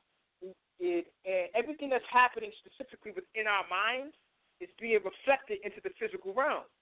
You know, there's a collective shadow stuff that's being revealed. Why do you think certain shit like Bambaataa being outed for molesting children is coming out? That represents the collective shadow self of the collective humanity starting to be revealed. Like this shit needs to be. These are the barriers that are holding us back from tapping into the deeper recesses of the collective subconscious psyche that wants to boost us back into into our back into our immortality. Okay, and us as a collective have to heal. We have to heal. We we can't talk all this other shit about history and who's Moorish and who's black. All of that shit is simply a reflection of the fact that we need healing. We're arguing over over uh, over fucking history facts and semantics and language to the point that we're ready to fight each other. Motherfuckers is on camera threatening each other's lives over some semantics, over Berberich, over a fucking evolution theory that was created by crackers. We arguing and threatening each other because there's a deeper part of us that needs to be addressed. If we keep externalizing it, we won't internalize it as a way to actually deal with it. And until we deal with it, we're not getting anywhere. But we need to get this shit together now because it's Kachina season. Anybody who doesn't know what Kachina season, Google that shit. K A C H I N A. Kachina. That's a Hopi prophecy that tells you about preparing for the great day of purification. And if your ass ain't right for the great day of purification, you are going to regret it. Period.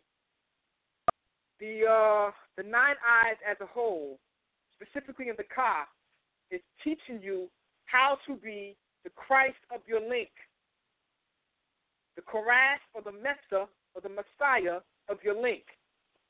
When they say Messiah, the word Messiah comes from the Hebrew word Messiahka. It means to rub or to anoint. And they did it in Greece with olive oil. They did it in Greece for olive oil because Osiris was worshipped in Greece. And Osiris, or Osiris, or Saru, or Usir, was an olive skin colored god. All right? Olive skin colored god. In Kemet, it's uh, he's anointed. You're anointed with a, a fat of a hippopotamus. The fat of the hippopotamus it represents Taweret, who was the great mother goddess who was centralized in the calendar of Dendera. All right? And she represents the great mother goddess. All right?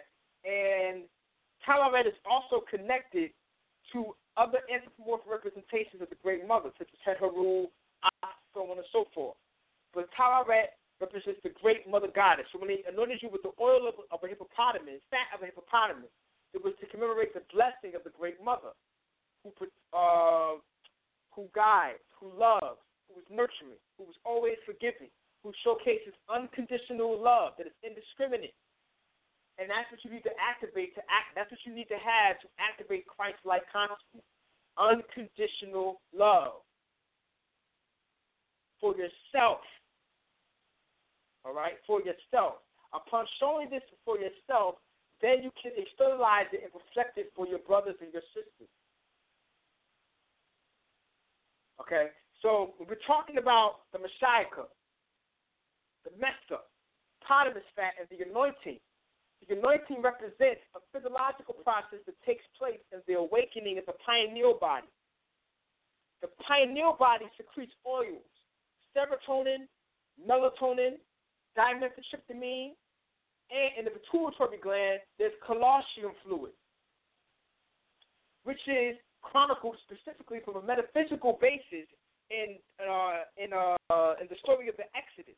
When they leave and they said they're entering into the land of milk and honey. The colostrum fluid turns a whitish and a yellowish color as it goes back and forth between the pineal and the pituitary gland. All right. Same thing with the primary reason why Jesus dies at the age of 33. Not only does it represent the 33 vertebrae of the spine, it represents how to awaken the energetic of the Ka body. The way the uh, the energetic of the Ka body is awakened is awakened specifically by uh, tapping into the 13 different articulations of the body or the 13 different joints of the body. Now, these 13 different joints are comprised with 20 different, um, uh, well, they're comprised with 10 fingers and 10 toes. So when you put your 10 fingers and your 10 toes together, comprised of the 13 other joints of the body that are operated specifically through Qigong, yoga, Samatari, Egyptian yoga, you get the number 33. That 33 operates in accordance with the 33 vertebrae in the spine.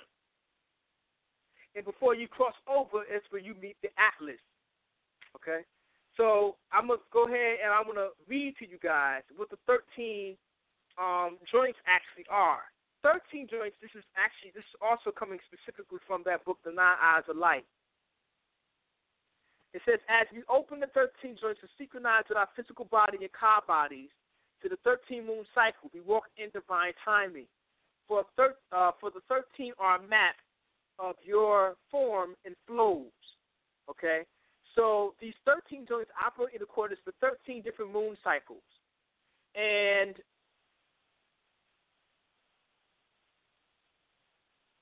and uh, I'm trying to find talks about it.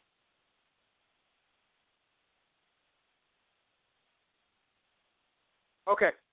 It says a powerful way to embody the Ka as a physical form comes through the opening and connection of 13 joints and articulations of the physical body into the Ka body of life. Um, it says it operates in accordance with the Mayan to Tzolk'in calendar or 13 moon cycle that was originally a wisdom piece of Atlantean civilization. It says that time is synchronized with the galactic center and the waves of energy emanating from it. So, 13 major articulations in the body are your ankles, your knees, your hips, your elbows, your shoulders, and the atlas bone and the neck.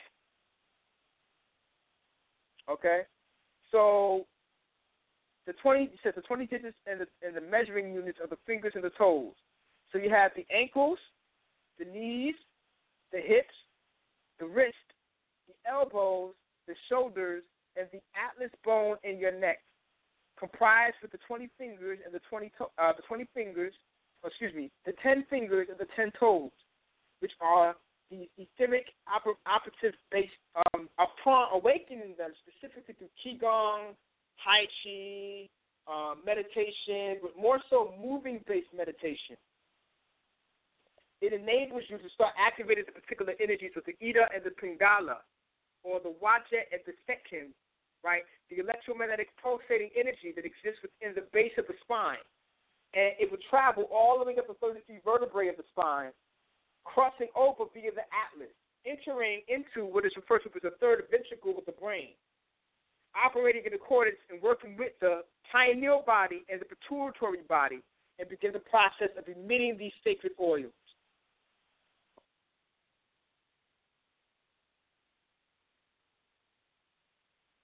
Peace, Cloud.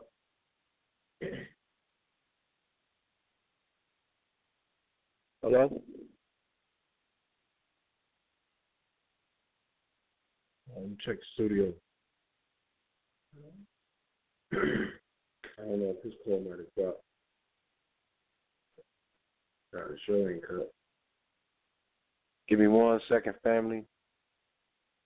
All right, did a gargo. 516. Peace. Peace, Lord. I'm back. Indeed.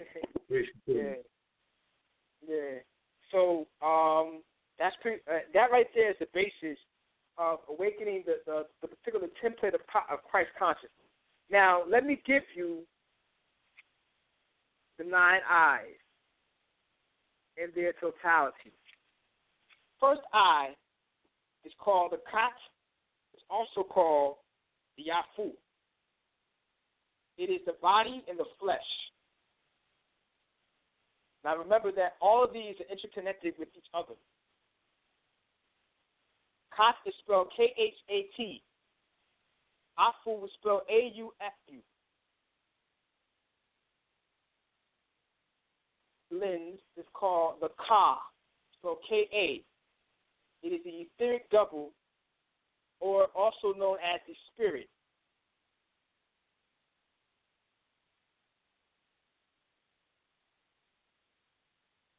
Okay.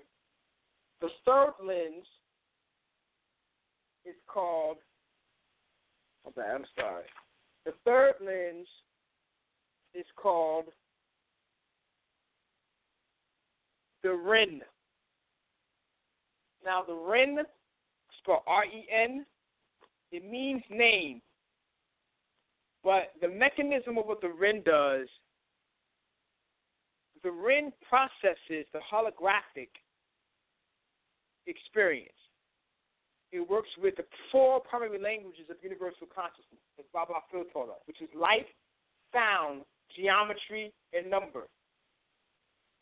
It is the primary lens that you're going to utilize to access or participate in the physical reality. That is the ring. The next lens that we have is called the shoe, spelled S H E W. And the Shu is the shadow self, called Man and His Symbols. Also, if you study any of Carl Jung's work, he talks in depth about the shadow self.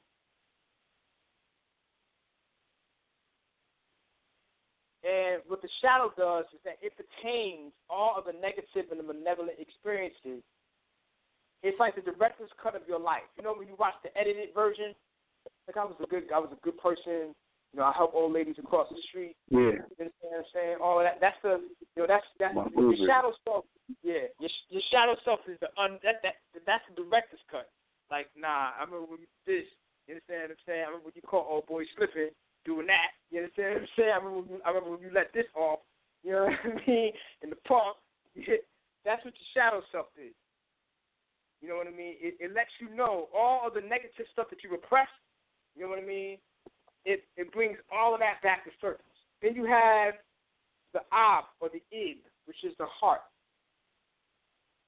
And that is centralized specifically in the heart chakra.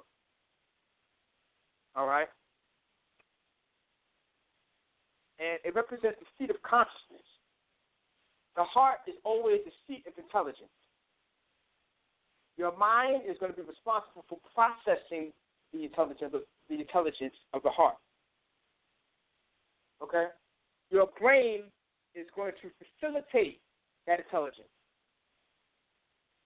And your body is going to demonstrate that intelligence. But it's all always going to be activated through Ab, through Ib, which is the heart. Okay? So the next one from that is going to be um, the Ba, which is the soul. The soul is the the traveling emanation of the highest point of view, the highest manifestation, called Ku.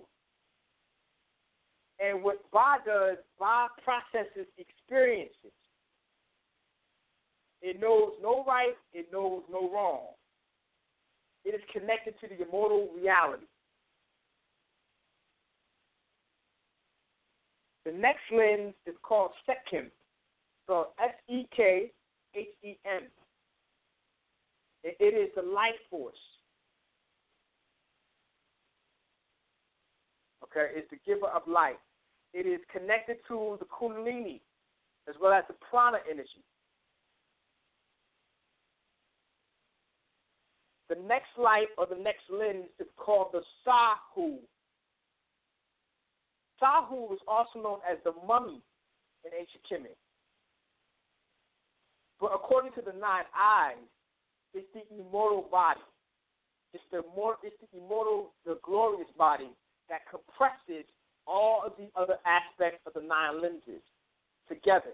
Which means that once you leave the physical body and ascend to your highest realm of divinity, the body that you're going to inhabit is the Sahu. Okay?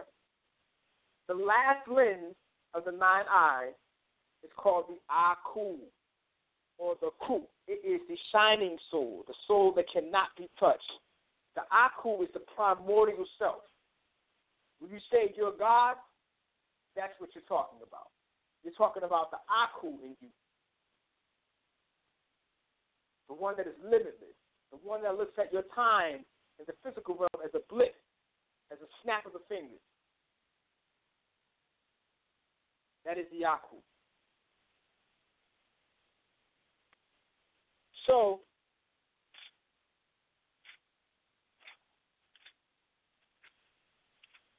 uh, another thing I wanted to make sure I covered with the family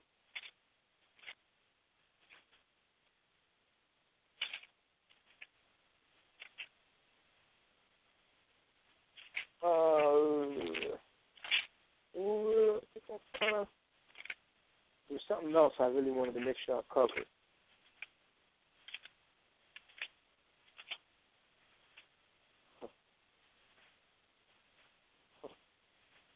Oh yeah. Um, magic. Magic. Um, one of the most important things that we're really going to be uh, I wanted to be able to make sure that we talked about is things that we need to do.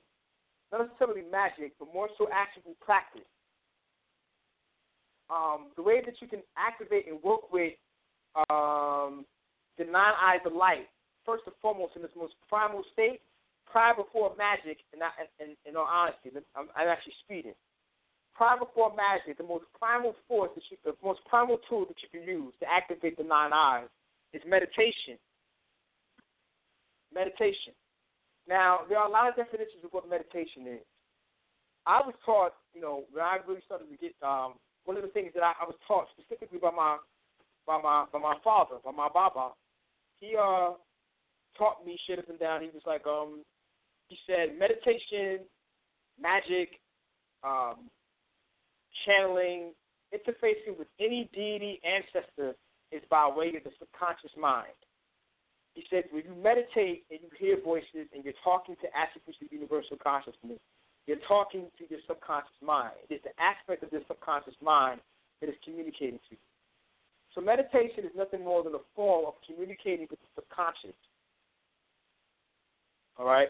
The subconscious mind is always going to be your gateway to the spirit world. Always. Same thing when you're performing ceremonial or ritual based magic. You're embedding things inside of the subconscious psyche. All right? Now, when we're talking about chakras, there are a lot of definitions of, of what chakras actually are. From a very, very basic perspective, and from the perspective that I just talked about in regards to how to break out the cycle of life, death, and reincarnation, and all of those different things, chakras are these energetic, these energetic um, hard drives. Okay?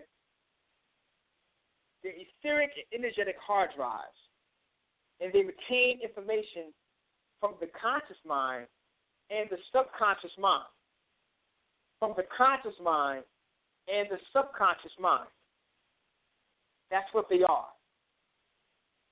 So they spin counterclockwise depending on gender. All right. For men, they spin clockwise. For women, they spin counterclockwise.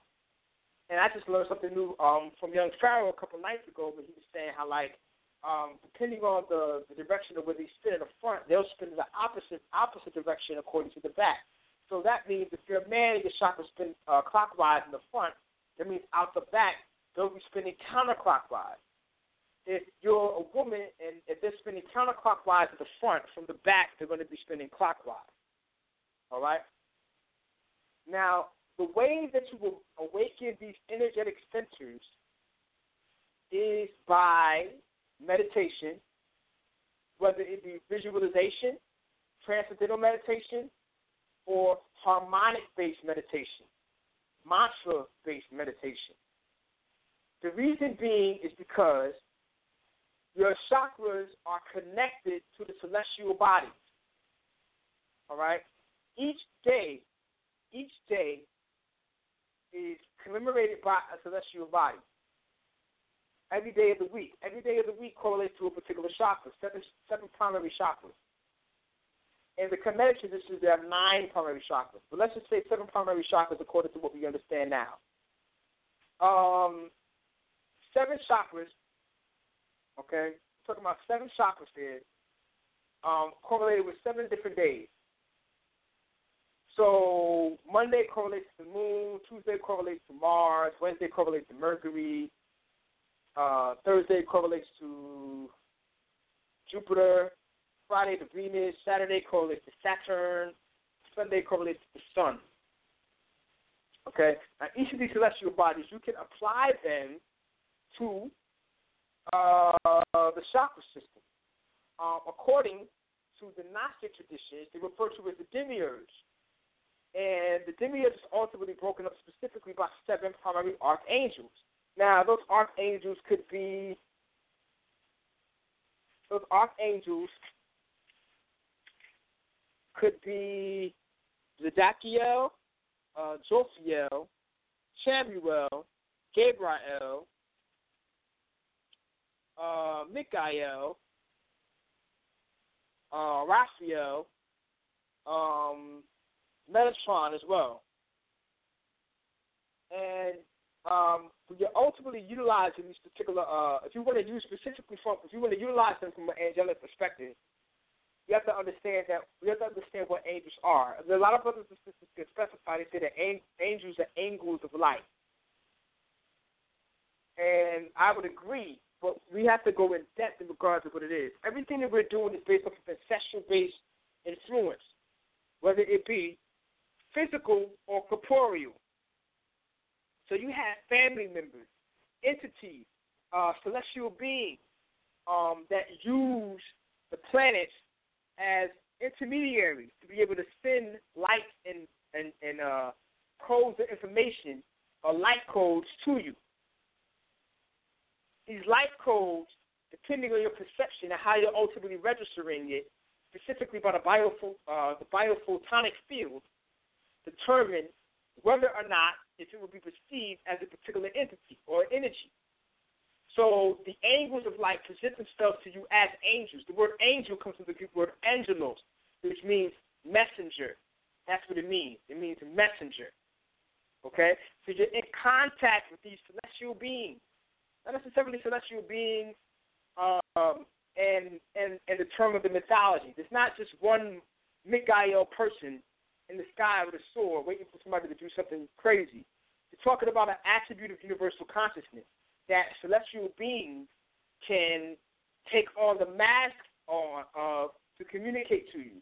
Or you can raise yourself to the point in your own divinity where that attribute of universal consciousness is a reflection of yourself.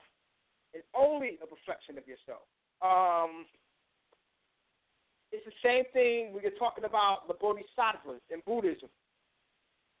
The particular system of Buddhism that I study is called the Vajrayana. And in the Vajrayana, they tell you that you have five feminine Buddhas and five masculine Buddhas. And you also have a, a whole host of different bodhisattvas.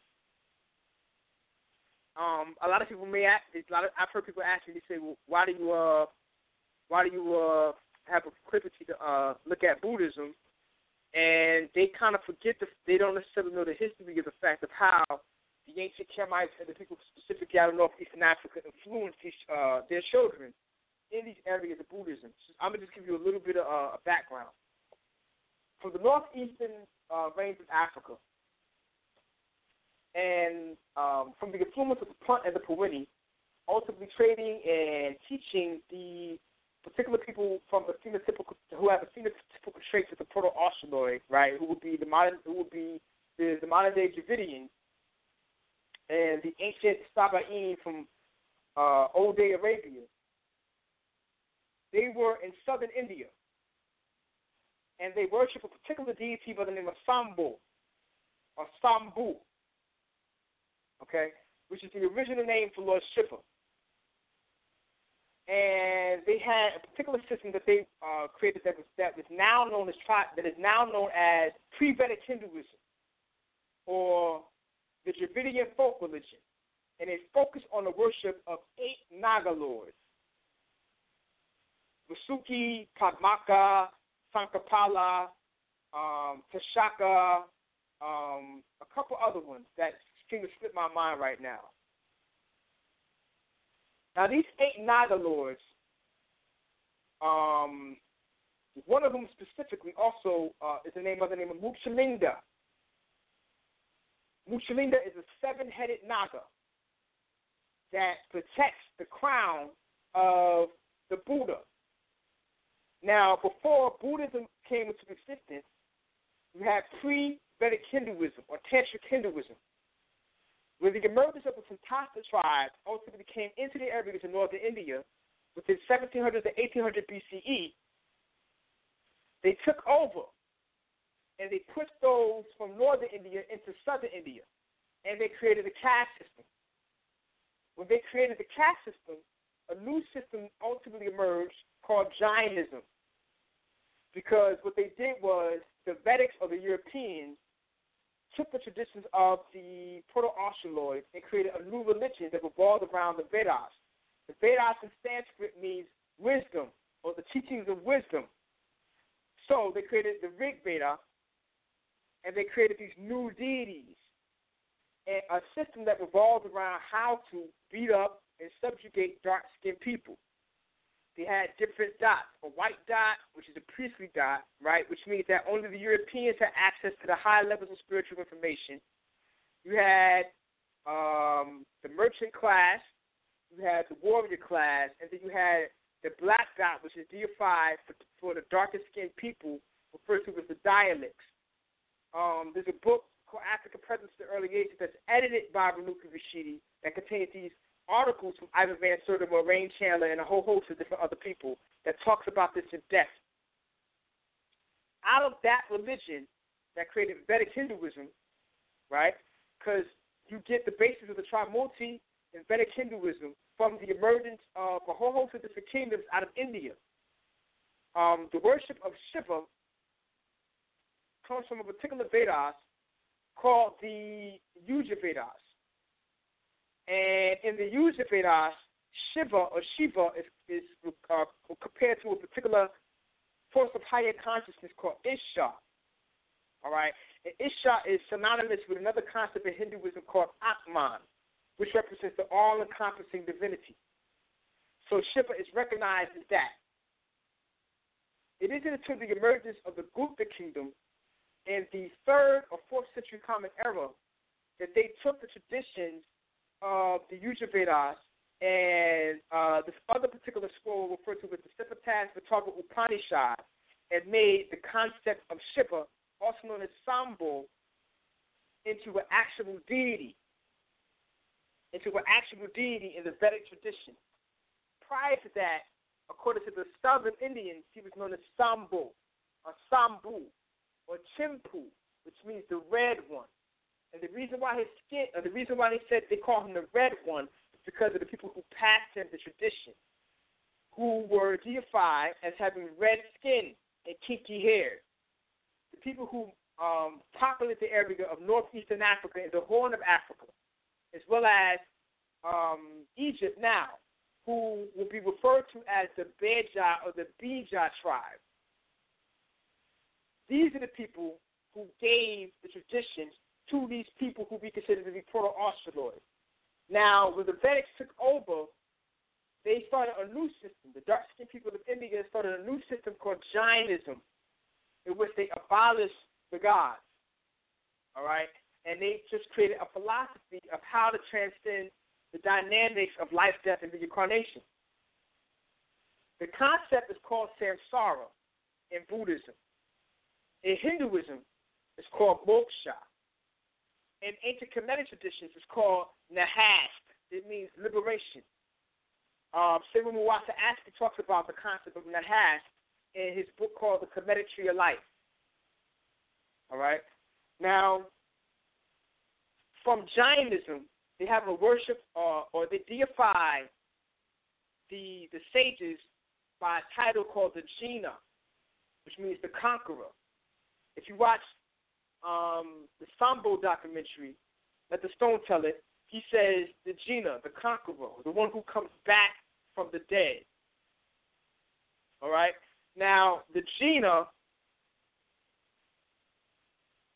the conqueror, the one who comes back from the dead, becomes the basis of the system of of um, forget how you pronounce that, the title, the name of it, but it's a system of it's a spiritual system of India, a spiritual system of India that uh, focuses on completely negating from uh, from life as a whole almost. Uh, you starve yourself, I think it's called the ascetic. I think that's what it's called, the ascetic. Now, the ascetics, they wanted to get away from the caste system. And what they did is that they started a new tradition called Buddhism. The word Buddha comes from the Sanskrit word Bodhati. It means one who is awakened. It does not mean one who is enlightened. It means one who is awakened. All right? So the awakened one is the one who wakes up from the dynamics of the physical realm or the, the ruling of living in samsara. All right? In samsara, you have this cyclic wheel of life, death, and reincarnation that, according to the Buddhist traditions, persists for at least six different dimensional realities outside of the physical realm. All right? And and the teachings of what we understand to be Buddhism, it showcases that you have the responsibility to transcend these by knowing the nature of yourself, knowing the nature of your mind, knowing the nature of your consciousness. Okay, so one of the things that uh, the Vajrayana is, the Vajrayana is the esoteric system of Buddhism. The Vajrayana is the esoteric system of Buddhism. Um, you have different wheels. the Mahayana wheel, the Hinayana wheel, and then you have the Vajrayana. The Mahayana wheel is the great vehicle. The Hinayana is the small vehicle. The Vajrayana is the esoteric diamond boat way. So both the Hinayana and the Mahayana specify that it may take time for you to get outside the cycle of life, death, and reincarnation. The Vajrayana teaches you how to get outside the cycle in one incarnation. That's why it's called the diamond bolt or the thunderbolt way. So, according to the Vajrayana, you have five Dhyani Buddhas who are attributes of universal consciousness, who, who, like I said before in the Kemetic tradition, can be seen as attributes of yourself, of your higher self. Five Dhyani Buddhas, you have Amitabha. If you watch a movie called The Sorcerer and the White Snake, you see Jet Li. He does the Buddha salute to a Buddha named Amitabha. He says, Ah, Amitabha. He's talking about the Buddha of infinite light. That's Amitabha. Then you have Akshobhya, okay, who is the uh, uh, who is the Buddha of will. Ratnasambhava is the Buddha of sensation and feeling. Amoghasiddhi and uh, Ratnasambhava, Amitabha, Akshobhya, Amoghasiddhi, and I forget what the last one's name is. See if I could get that right for the people there. And Vairocana, okay? So Ratnasambhava governs sensations. Amitabha governs perceptions. Amago City governs volitions. Akshobhya governs consciousness. And Vairocana governs forms. Now, you can meditate on them by chanting their particular mantras, and their mantras activate forces within inside of you that allows them to project as a form of your higher self. The same way that the Kemites did in their rituals, the same way that the Ifa traditions would do at uh, at a bembe, in which uh, the Ialosa or the uh, the Ialosa or the particular Santero from Santeria can invoke the uh, the qualities of an Orisha and actually become that Orisha. Now, according to the Buddhist traditions, they have these bodhisattvas that you can visualize as deities of different faculties of your mind and of your and of your body. So they govern the uh, they govern your visual, your auditory, your uh, your olfactory, uh, your gustatory, your tactile, and your mental consciousness. So these the Vajrayana priest is so dope that if you have a problem with hypothetically speaking, being blind, you can visualize your eyes in the form of a deity to begin the process of healing yourself of your blindness. Okay? It's things like that that this is a system that is an offspring. It's an offspring of the civilization of African of African influence at its spiritual zenith. This is an offspring of Kemet. Okay, this is an offspring of Kemet. The same way that the Ifa traditions, if you're talking about the Ifa traditions, you're talking about the Ile Ife. Ile Ife culture that was founded specifically in the 4th century BCE before the Common Era. This is around the Ptolemaic dynastic period, okay, where you have ancient Kemetic priests that are leaving and fleeing into areas of Western Africa and assimilating their spiritual traditions with the native religion in that area. This is why you can find so many different synonymous correspondences there such as with Tahuti and Jehuti and Orunmila. All right, Orunmila is the deity of knowledge, wisdom, and divination. Okay, same thing with Jehuti. Jehuti is the the uh, the the of wisdom, the chair of speech and, and articulate speech and magic. Okay, in the Ifa traditions, the Rumila is so powerful they call him Ifa. They call him Ifa. He does the bidding for all the other different orishas. You know what I mean? Nobody goes through nothing. You don't do shit if you don't get over realized okay. Same thing with the Delo with the uh with the Diloggun reading, so on and so forth. So what we're talking about is not about worshiping deities. We're talking about actualizing the potentiality of these deities as representations of us from within. Actualize them, we be completely begin the process of transforming ourselves.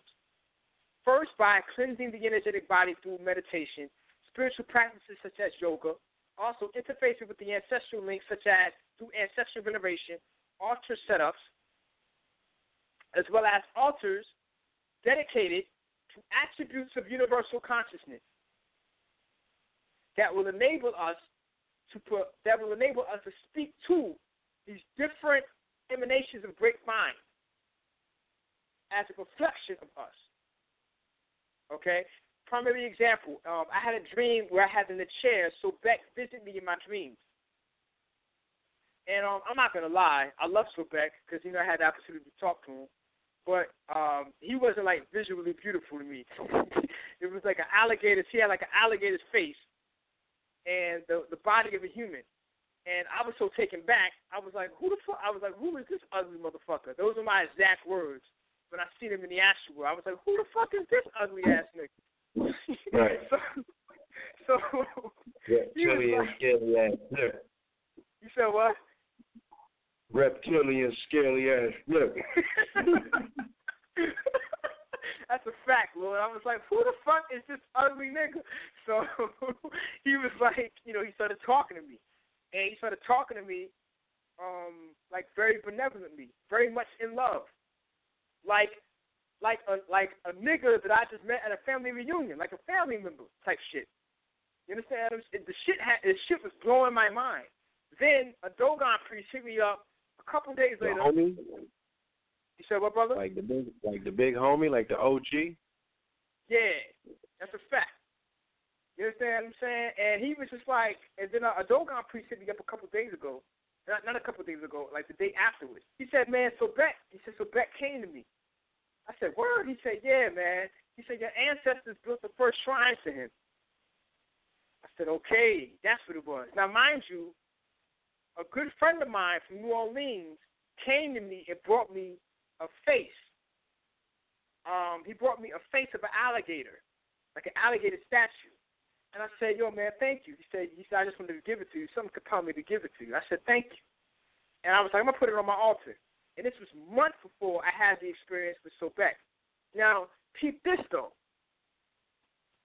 I had put Sobek on my altar, and I had gotten to a level of awakening in which I wasn't communicating with any attribute of great consciousness as an entity outside of myself.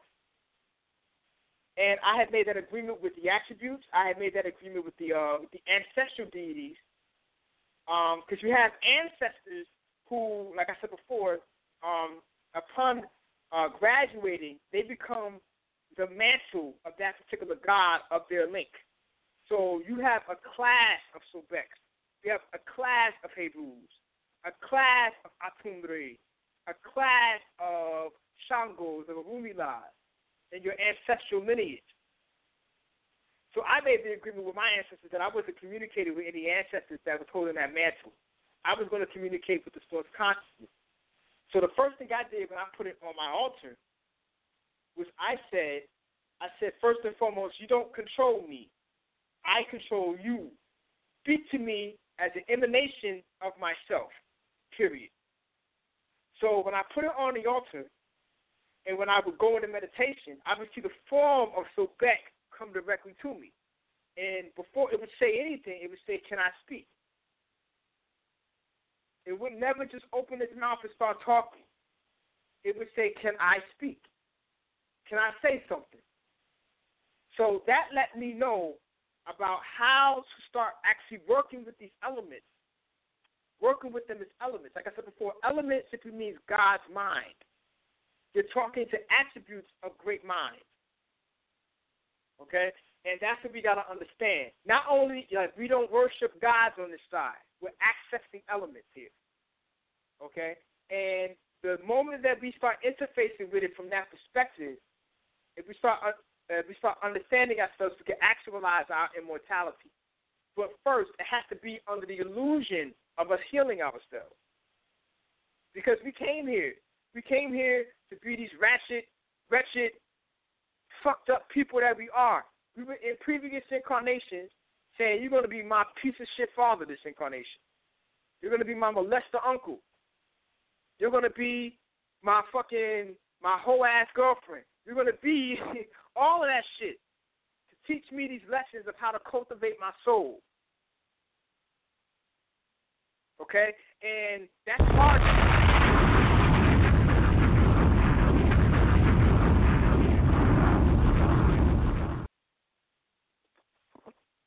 God. Yeah.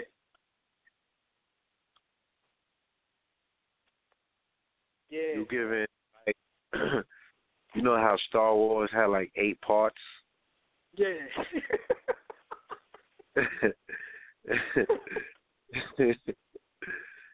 Not just the trilogy, yeah. but like had eight parts. Like they took us all the way to the future, then they came back and gave us the prequel, then the sequel. Yeah. Yeah, son. fact. Like Yeah.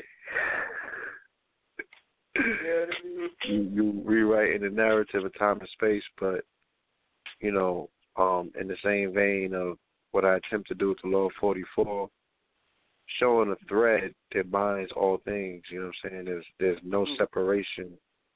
All things are connected, and when you find the throughway, it's so beautiful because it, it's poetry.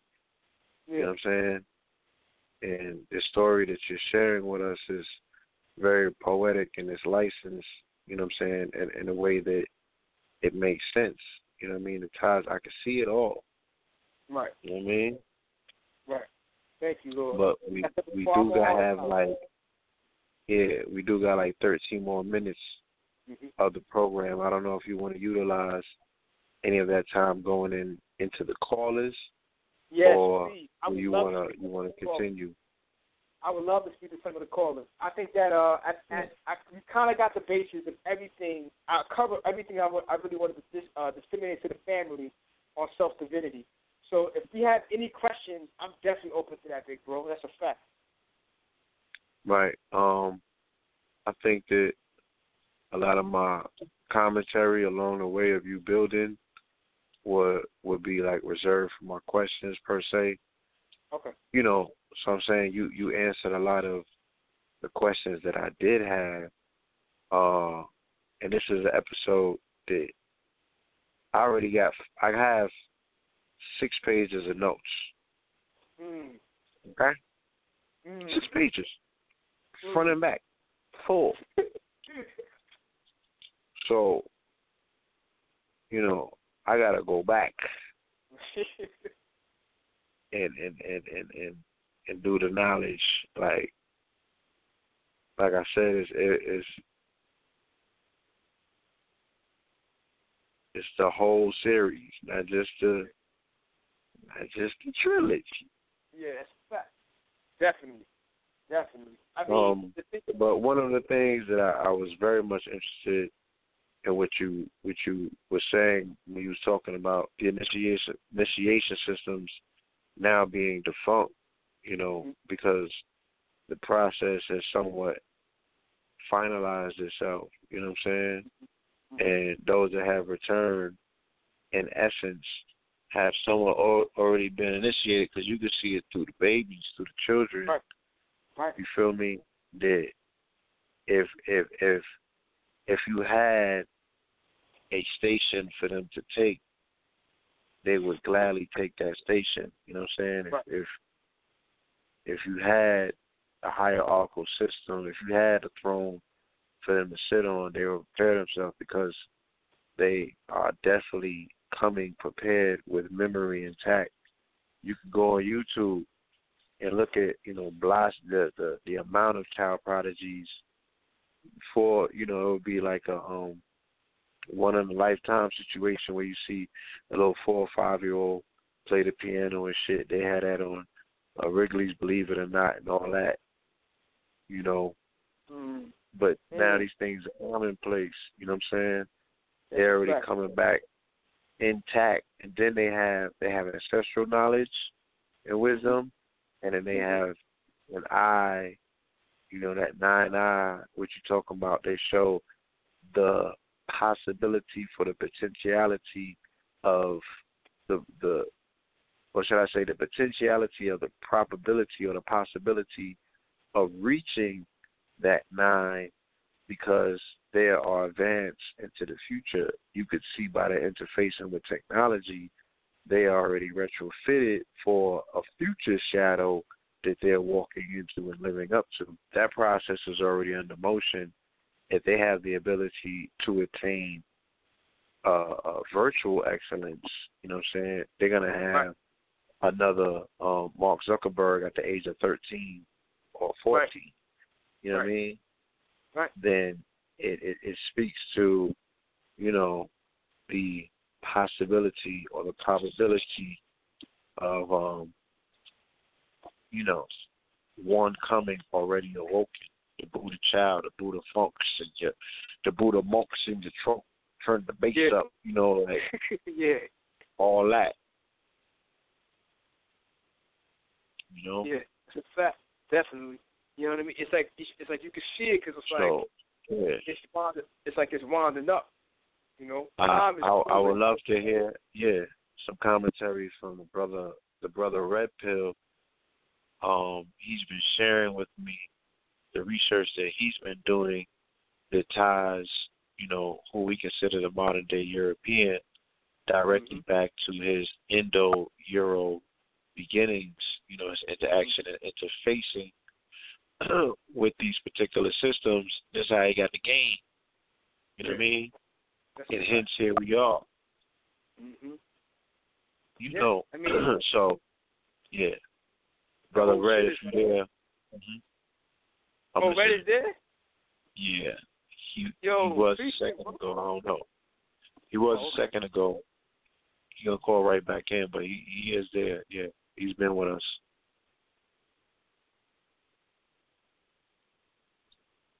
But yes, please continue.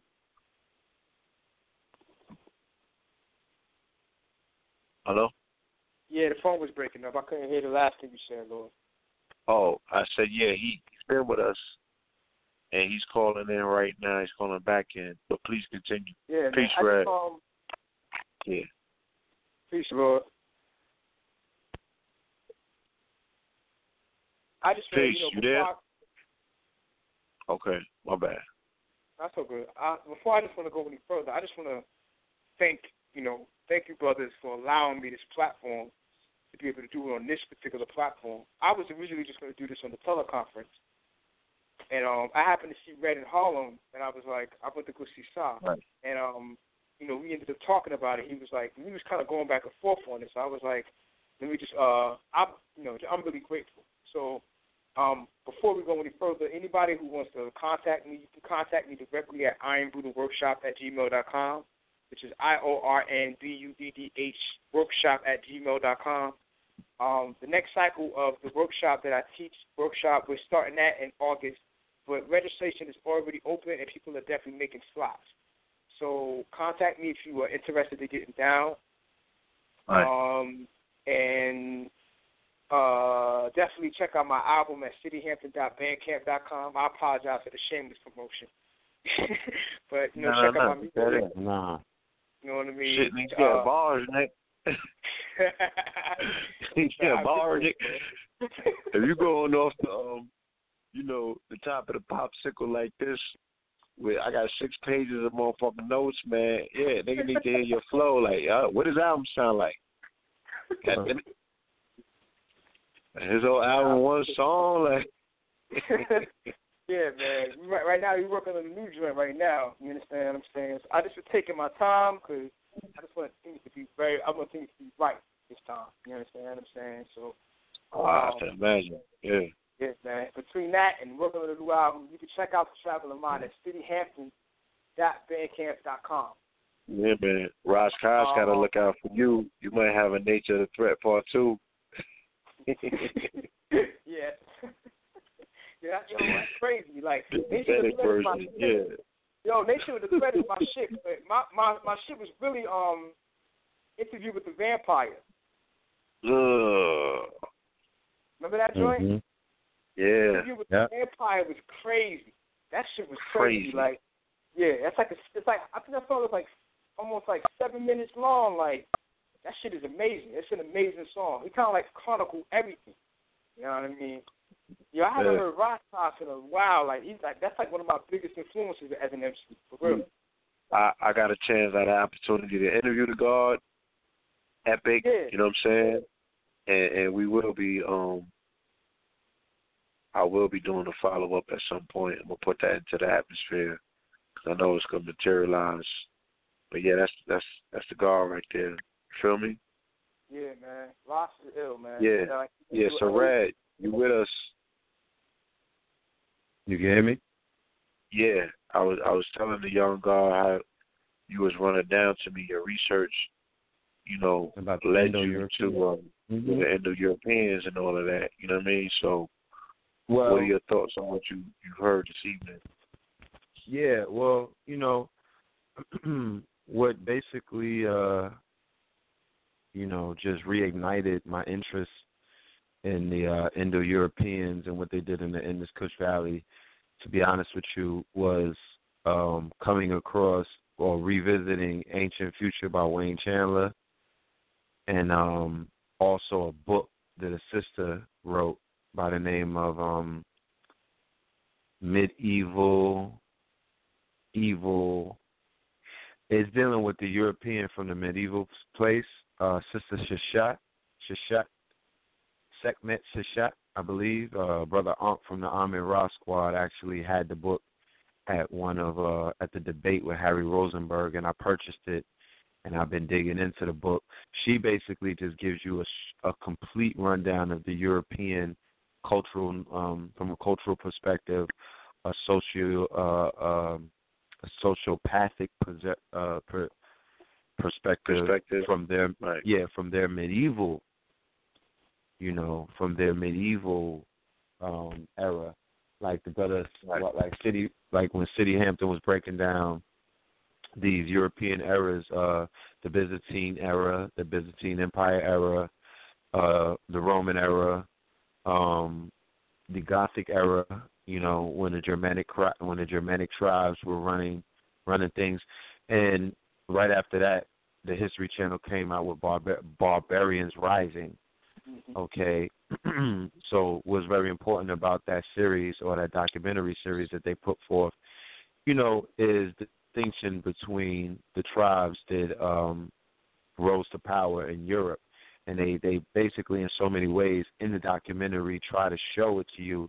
But as we all know you got to get into the books into hidden literature. You know just got to dig a little deeper like somebody was explaining to me today it's you know it's when you dig deeper that's where the jewels are found. Me and you were in a mine if we were mining for gold.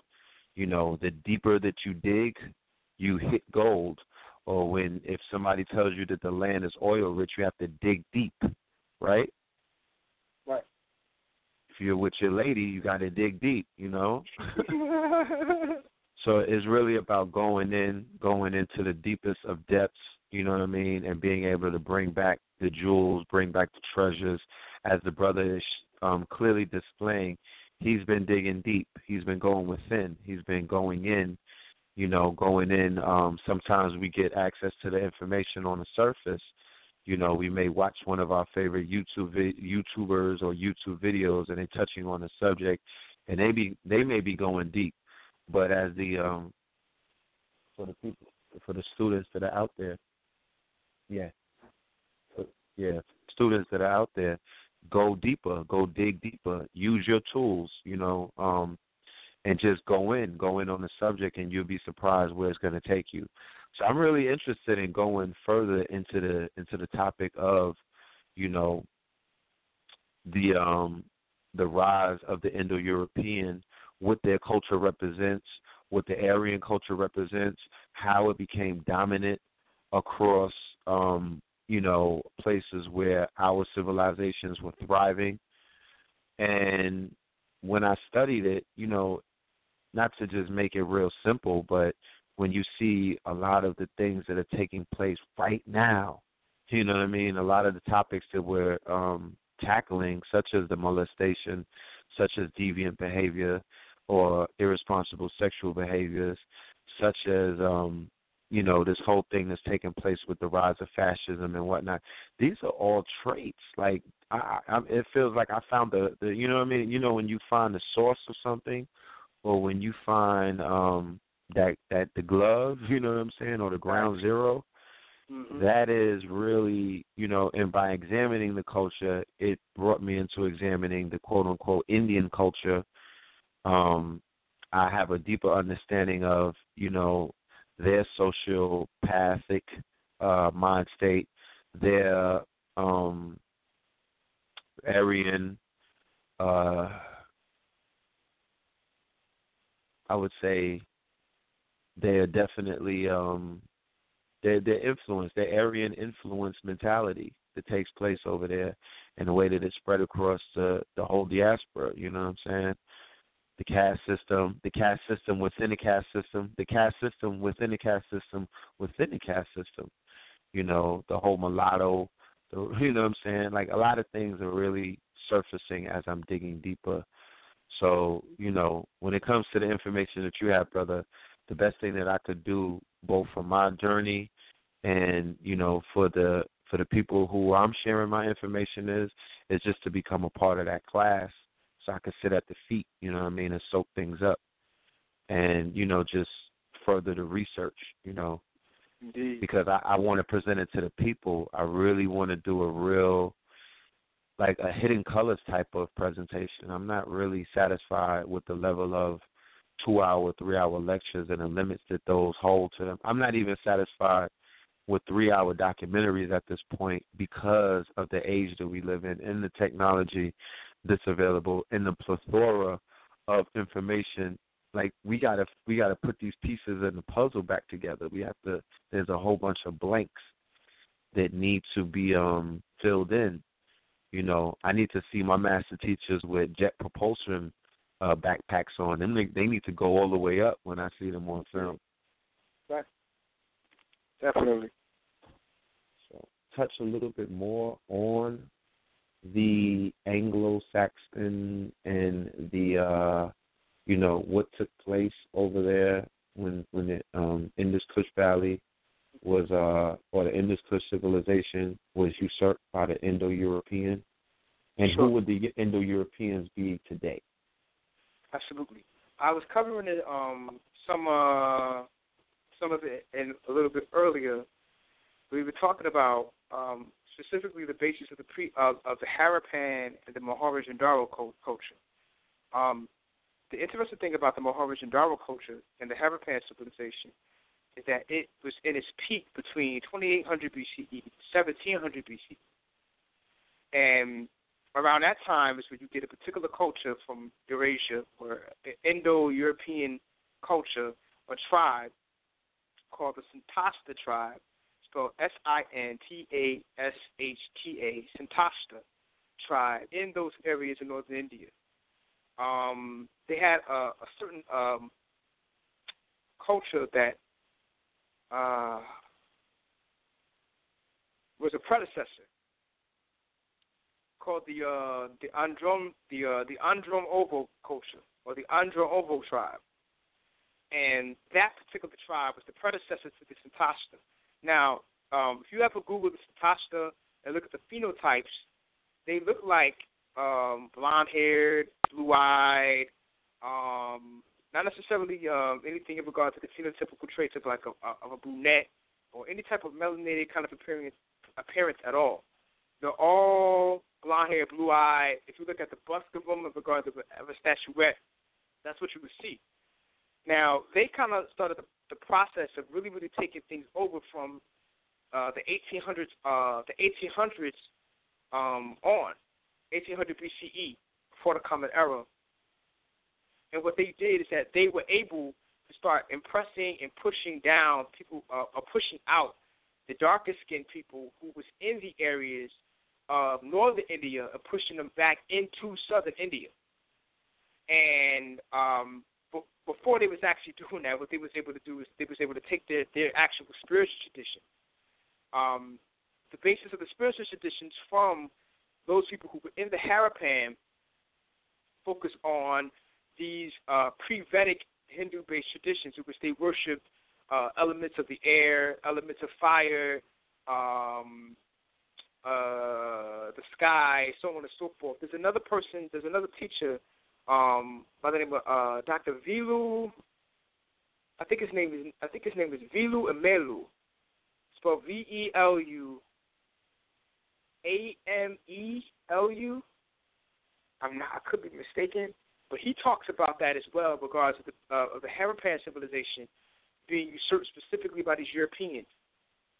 Now, the thing about it is that you had so many different cultures that was before that. You know, you got um in my notes I actually wrote the cultures down. I actually wrote the the actual pre Indo European uh tribes down. I got them here. Let me just go ahead and give them to you guys and you guys could definitely start looking them uh, looking them up too. So Proto-Indo-European tribes that ultimately influx into the area of um, the Indus Kush is what is called the Pota, the Pota, the Pota, uh, the tribe, spelled P O L T A V K A. All right. Now, in my notes, I wrote down it says uh, they operated specifically from 2700 to 21 uh, to 21 uh, 2100 BCE, and they were an early to middle Bronze Age uh, archaeological culture, and had a uh, middle to early Bronze archaeological center. Um, located specifically north of present uh, uh, Kazakhstan, along the uh, Samara River and the Yamna culture. This is this is these are these are the direct um, uh, tribes that operated in interiority to the Sintashta, the Yamna, and the Yamna was around um, specifically around an area that is referred to as the uh, the Pontic Steppe, and um, they operated specifically from about 3600 BC to 2100 BC. And the Yamna are the ones who interface with proto um, with proto uh, Indo uh, with, with proto Indian people. And the interesting thing about them is the fact that they were a pit grave culture, meaning that they buried um, all of their uh, ancestors in these pit graves, and they buried their animals. You know, they traveled specifically on horses, so they would bury their uh, their horses in these deep, deep pit graves. Um, so you have these different tribes from the the uh, the Potavaka um, tribe, the Yamna spelled Y A M N A tribe, the Sintashta tribe, which is S I N T A S H T A tribe. All right, uh, let me spell that one more time. S I N T A S H T A tribe.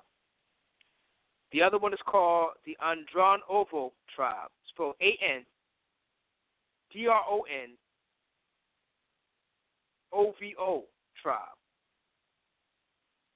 Now, these are the cultures or the three primary tribes that really started impressing directly into the areas of what we consider to be um, Indo, not necessarily Indo uh, well, just India, period.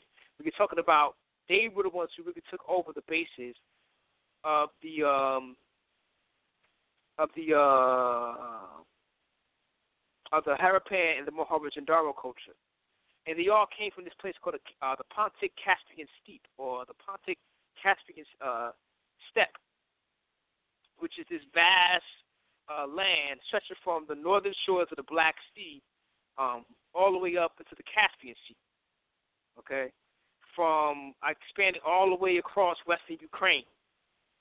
Coming from that particular area and start impressing into the areas of India, um, really just trying to find, supposedly, I guess, a better way to live and get away from the harsh environment and looking for food. Um, for also from my from my research, it said that phenotypically that these Europeans were bigger than the than the Proto-Australoid people who was in those particular areas. So um, they were able to use violence as a way to be able to uh, effectively subjugate them to um, to uh, to a lot of violence, a lot of um, pain, um, and to subjugation in regards to the spiritual systems.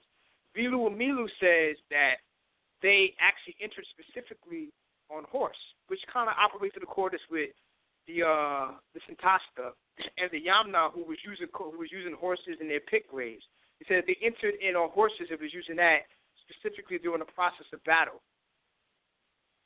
So what we do know is that the darkest skinned people, some of the darkest skinned people returned back to the south. Um, some of them ultimately crossed over into the island that is referred to as Sri Lanka. That's where you find a lot of the Naga mythology. The Basis of the Naga mythology now is found in southern India, where you have the Dravidians, a tribe also called the Malavans, the the Trushas, um, and another tribe called well, a modern day, um, a modern day. Uh, uh, I, I don't want to say tribe, but cultural identity, cultural identity in southern India. It's called the Tamil. And if you if you're familiar with the the singer MIA, she has a song called Tamil Tigers. You know, she comes from the Tamil. That's her cultural identity. They're centralized specifically in areas of, of, of, southern India as well as Sri Lanka. And those are the ones who kept the basis of the Naga-based mythology that they got directly from the Punt, the Pawini, and also other inhabitants of the areas of, of the Horn of Africa, which is that peninsula that persists for about 770,000 miles long running through these four primary countries. And they were able to take the mythology that they got from these people along this peninsula as well as areas of Kemet into areas of southern India and preserve it um, and call it their folk religion. Um, but it also later on it became the basis of the Indo-Aryan culture. And we uh, we, we kind of want to be careful with calling these crackers Aryans because the word Aryan means noble. Mm-hmm. You know what I mean? So we just call them Indo crackers.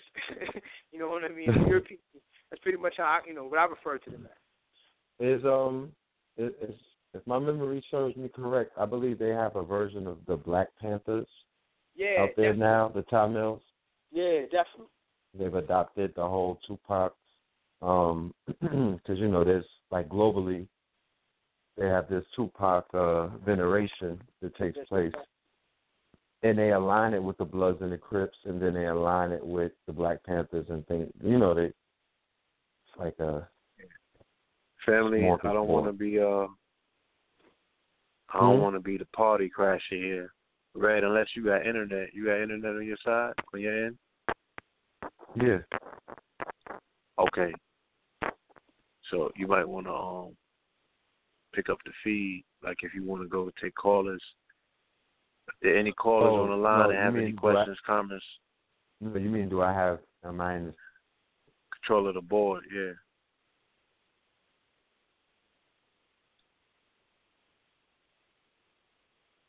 Hello?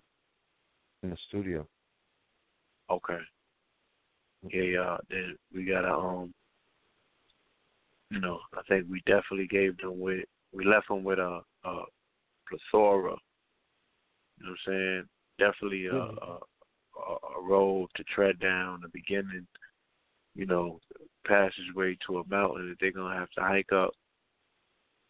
Like I said, bruh, I got six pages of notes. I got to go back in the archive. You feel me? And another another thing, uh, Hamp Brother Citi, if you want to make that announcement about the uh, ayahuasca getaway, Yeah, absolutely, absolutely, absolutely. Yeah. All those who are listening, we do have the ayahuasca retreat that the brother Red Pill is definitely headlining. I'm assisting in regards to being able to, you know what I mean, help out. Um, if any brothers and sisters are really interested in taking some ayahuasca, well, first and foremost, the background of ayahuasca. I had a sister, a very close sister, from actually from Sri Lanka, that took the uh, the medicine. She said that it was by far one of the most liberating experiences of her life. Um, what Right. ayahuasca ultimately does, it blocks out it blocks out the uh, basis of the conscious mind, and it ultimately begins to um, interface with you under the consciousness of the planet.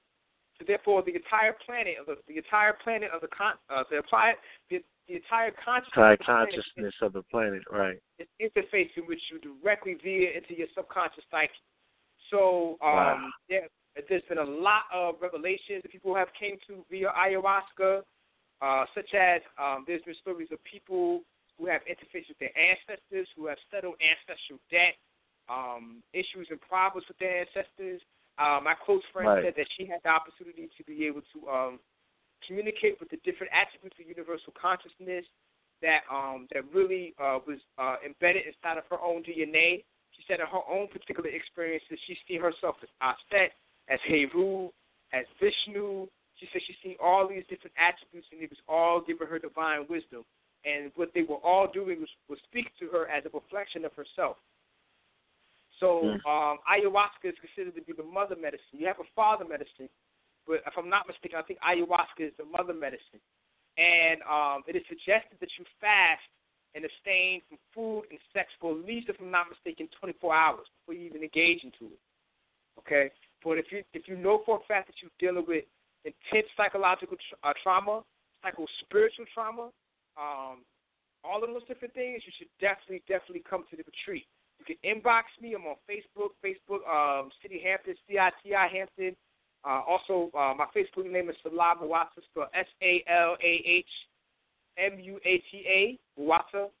Um, you can email me at ironbuddhaworkshop at gmail.com, or you can contact the good brother uh, Red Pill um, on Facebook. Um, hit him up, and we can definitely get it going. And it's for a reasonable, reasonable price. Uh, ayahuasca retreats usually cost, if I'm not mistaken, like seven hundred, six hundred and fifty dollars. Sometimes, sometimes they run up into a grip more. You know what I mean? So, uh, if I'm not mistaken, they're they're requiring, if I'm not mistaken, the two hundred dollar donation. So, definitely, man, hit us up, and if you were looking to definitely participate in this process of inner alchemy, that's exactly what it is. It's a tool to activate inner. You should definitely get down with ayahuasca retreat. Yes, we are going to make sure that that door times a year for the ledge. We definitely want to deal with transformation. We want to deal with applied knowledge. You know what I'm saying? We don't. You know, a lot of us are yearning to um to undertake on this path of. You know, you know, we gonna hold hands and go in and take this to another level where it needs to go. And I really feel like the level of information and light this brother is shedding and, and bringing and emanating, um, along with other young scholars. Shout out to Casey the Arch degree. You know, um, they're they're uh, this new school of of scholars and teachers, and um, you know, students, master students, you know what I'm saying as well. It's just it's it's it's something that the conscious community needs. Um, I mean, there's millions of people that are out there, brother. New students picking up, you know, about a year. It's a lot of new people. I'm telling you. So they require a lot of attention. There are a lot of uh, students who've been under underserved over the years. They've been getting the same plate. You know what I mean? And Very some people went from seven seven course meals to um, you know, some White Castle shit. You know what I mean? Like to the to motherfucking to the bacon uh uh the the the, the fucking the the pizza with the bacon wraps and all of that, you know. so they want say they want some more food now. They want they want some more they want some Ethiopian plates, some platters and whatnot. They want some you know, some Tassili's raw reality. You feel me? Some Jakalova and all of that. They need some raw food. So salute to all of the teachers. Salute to young Pharaoh.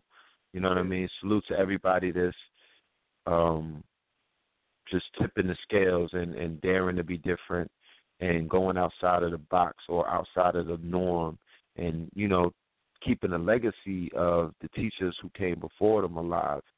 Salute, like the brother said earlier, uh Delbert Blair on his sojourn, you know, on his on his path. Salute Baba Phil Valentine. We will be in LA Fourth of July weekend family with Baba Phil Valentine at the Return Cards Part Two. Uh, definitely shout out Bobby Hemmitt, the Baba Bobby Hemmitt's, thousand gun salute cannons Yeah. and all kind of things, you know. And um, let's just keep this torch lit. You know what I mean? Let's let's stay, let's let's keep this information flowing. So yeah.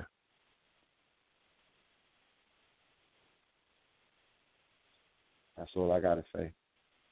I appreciate y'all, man, and I, I I genuinely love y'all for inviting me on this platform, and I look forward to the opportunity of being able to build with y'all. I mean, like, man, you know, I told you, like the first time we spoke on the phone, I was like, y'all, you and Blue, like you and Blue were like, y'all like rock stars, Phil, like y'all like rock stars. You know what I'm saying? To like a young to a young dude like me.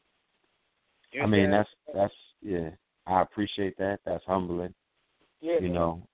And, Like and I, it, with regards to watching y'all, and paying attention to y'all, like that's a fact, man. You know what I mean? Because you guys put the groundwork down, and what is referred to as metaphysical underground is of what Baba Phil, you know, was talked about. You understand what I'm saying? Like Baba Phil, um, Baba Bobby Hemmitt, Delbert Blair, uh, Panic. You understand what I'm saying? You shout out to Panic. Yeah. you know I They've forgot been the brother very, Panic. very, very, very instrumental in helping young brothers um, like myself and sisters like and sisters like my sisters um, demystify the concept of um, of ancient spirituality and ancient magical practices and spiritual practices. So I think I was telling you when I was when I was with you uh, on Saturday at uh, with Sarnetta that I think now is the time to demystify the process. You know what I mean? Like the next generation of teachers need to need to start demystifying the process of how to set up an altar, how to actually conduct a ritual, how the basis of, of spell casting, casting circles, uh, speaking to channeling ancestors, the, the, the process of opening up chakras, all of that different stuff. Now that's that's that's the generation where we're at now, To demystifying the actual process. But like Blue said earlier, shout out to before I even go for it, shout out to Isaiah the Duke of Tears. Yeah, definitely. You know what I'm saying? Gotta pay the brother homage. Shout out to Oba, brother Oba. Shout out to Terrain Hicks with the Royal Bloodline. You know what I mean? Like So these yeah, like, you know, shout out to Cheyenne the Liberator and um El Amir and their network. You know, like I was saying this in a video the other day and this shit is really like I'm I'm real I'm realizing like this is trap conscious. We're in the fucking realm of trap consciousness. Shout out to Gucci Mane and his clones, and whoever the fuck, Roderick, whoever the fuck is going running around on Snapchat. Like this is trap consciousness. The same way that the trap god is whole.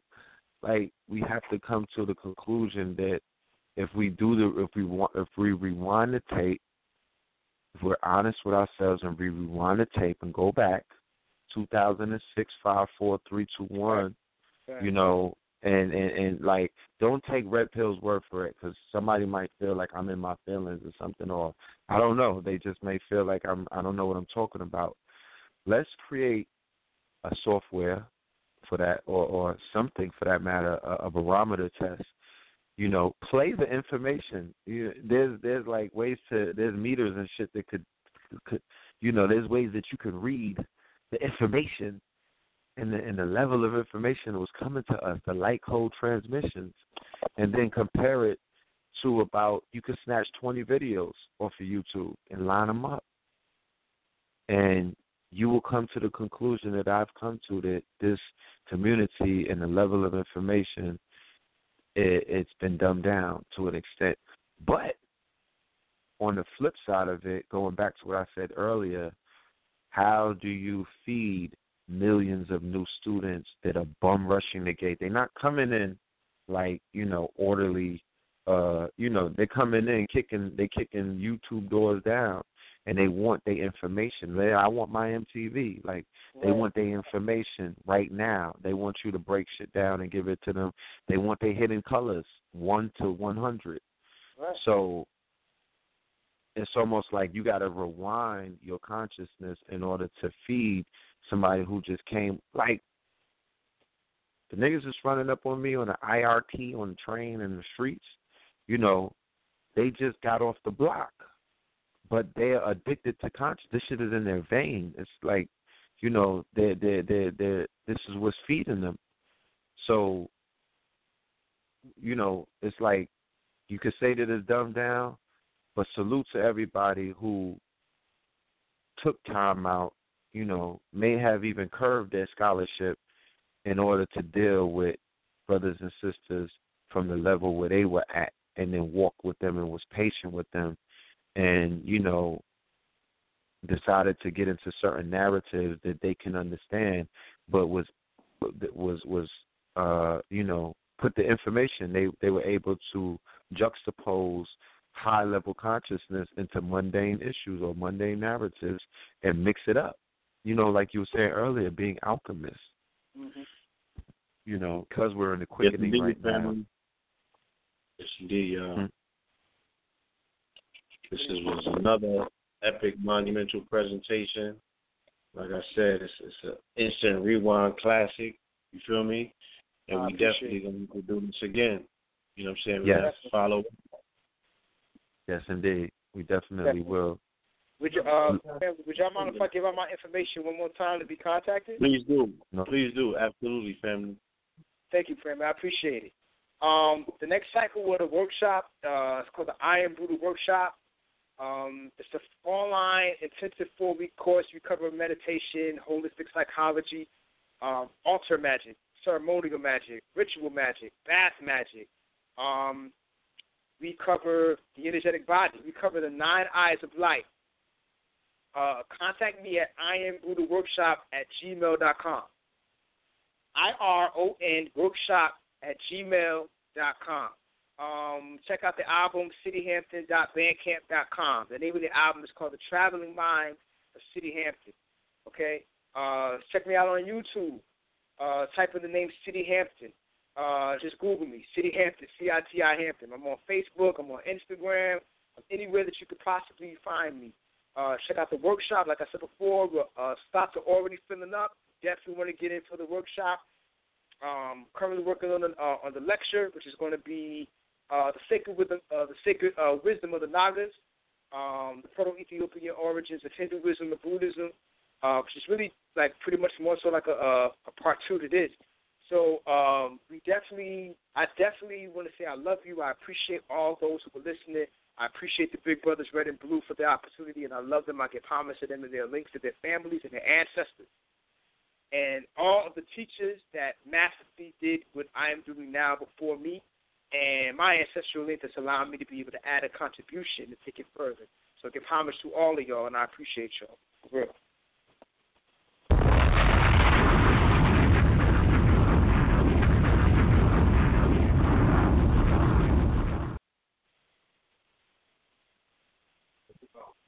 Peace, God. Peace, Lord. Peace. Peace.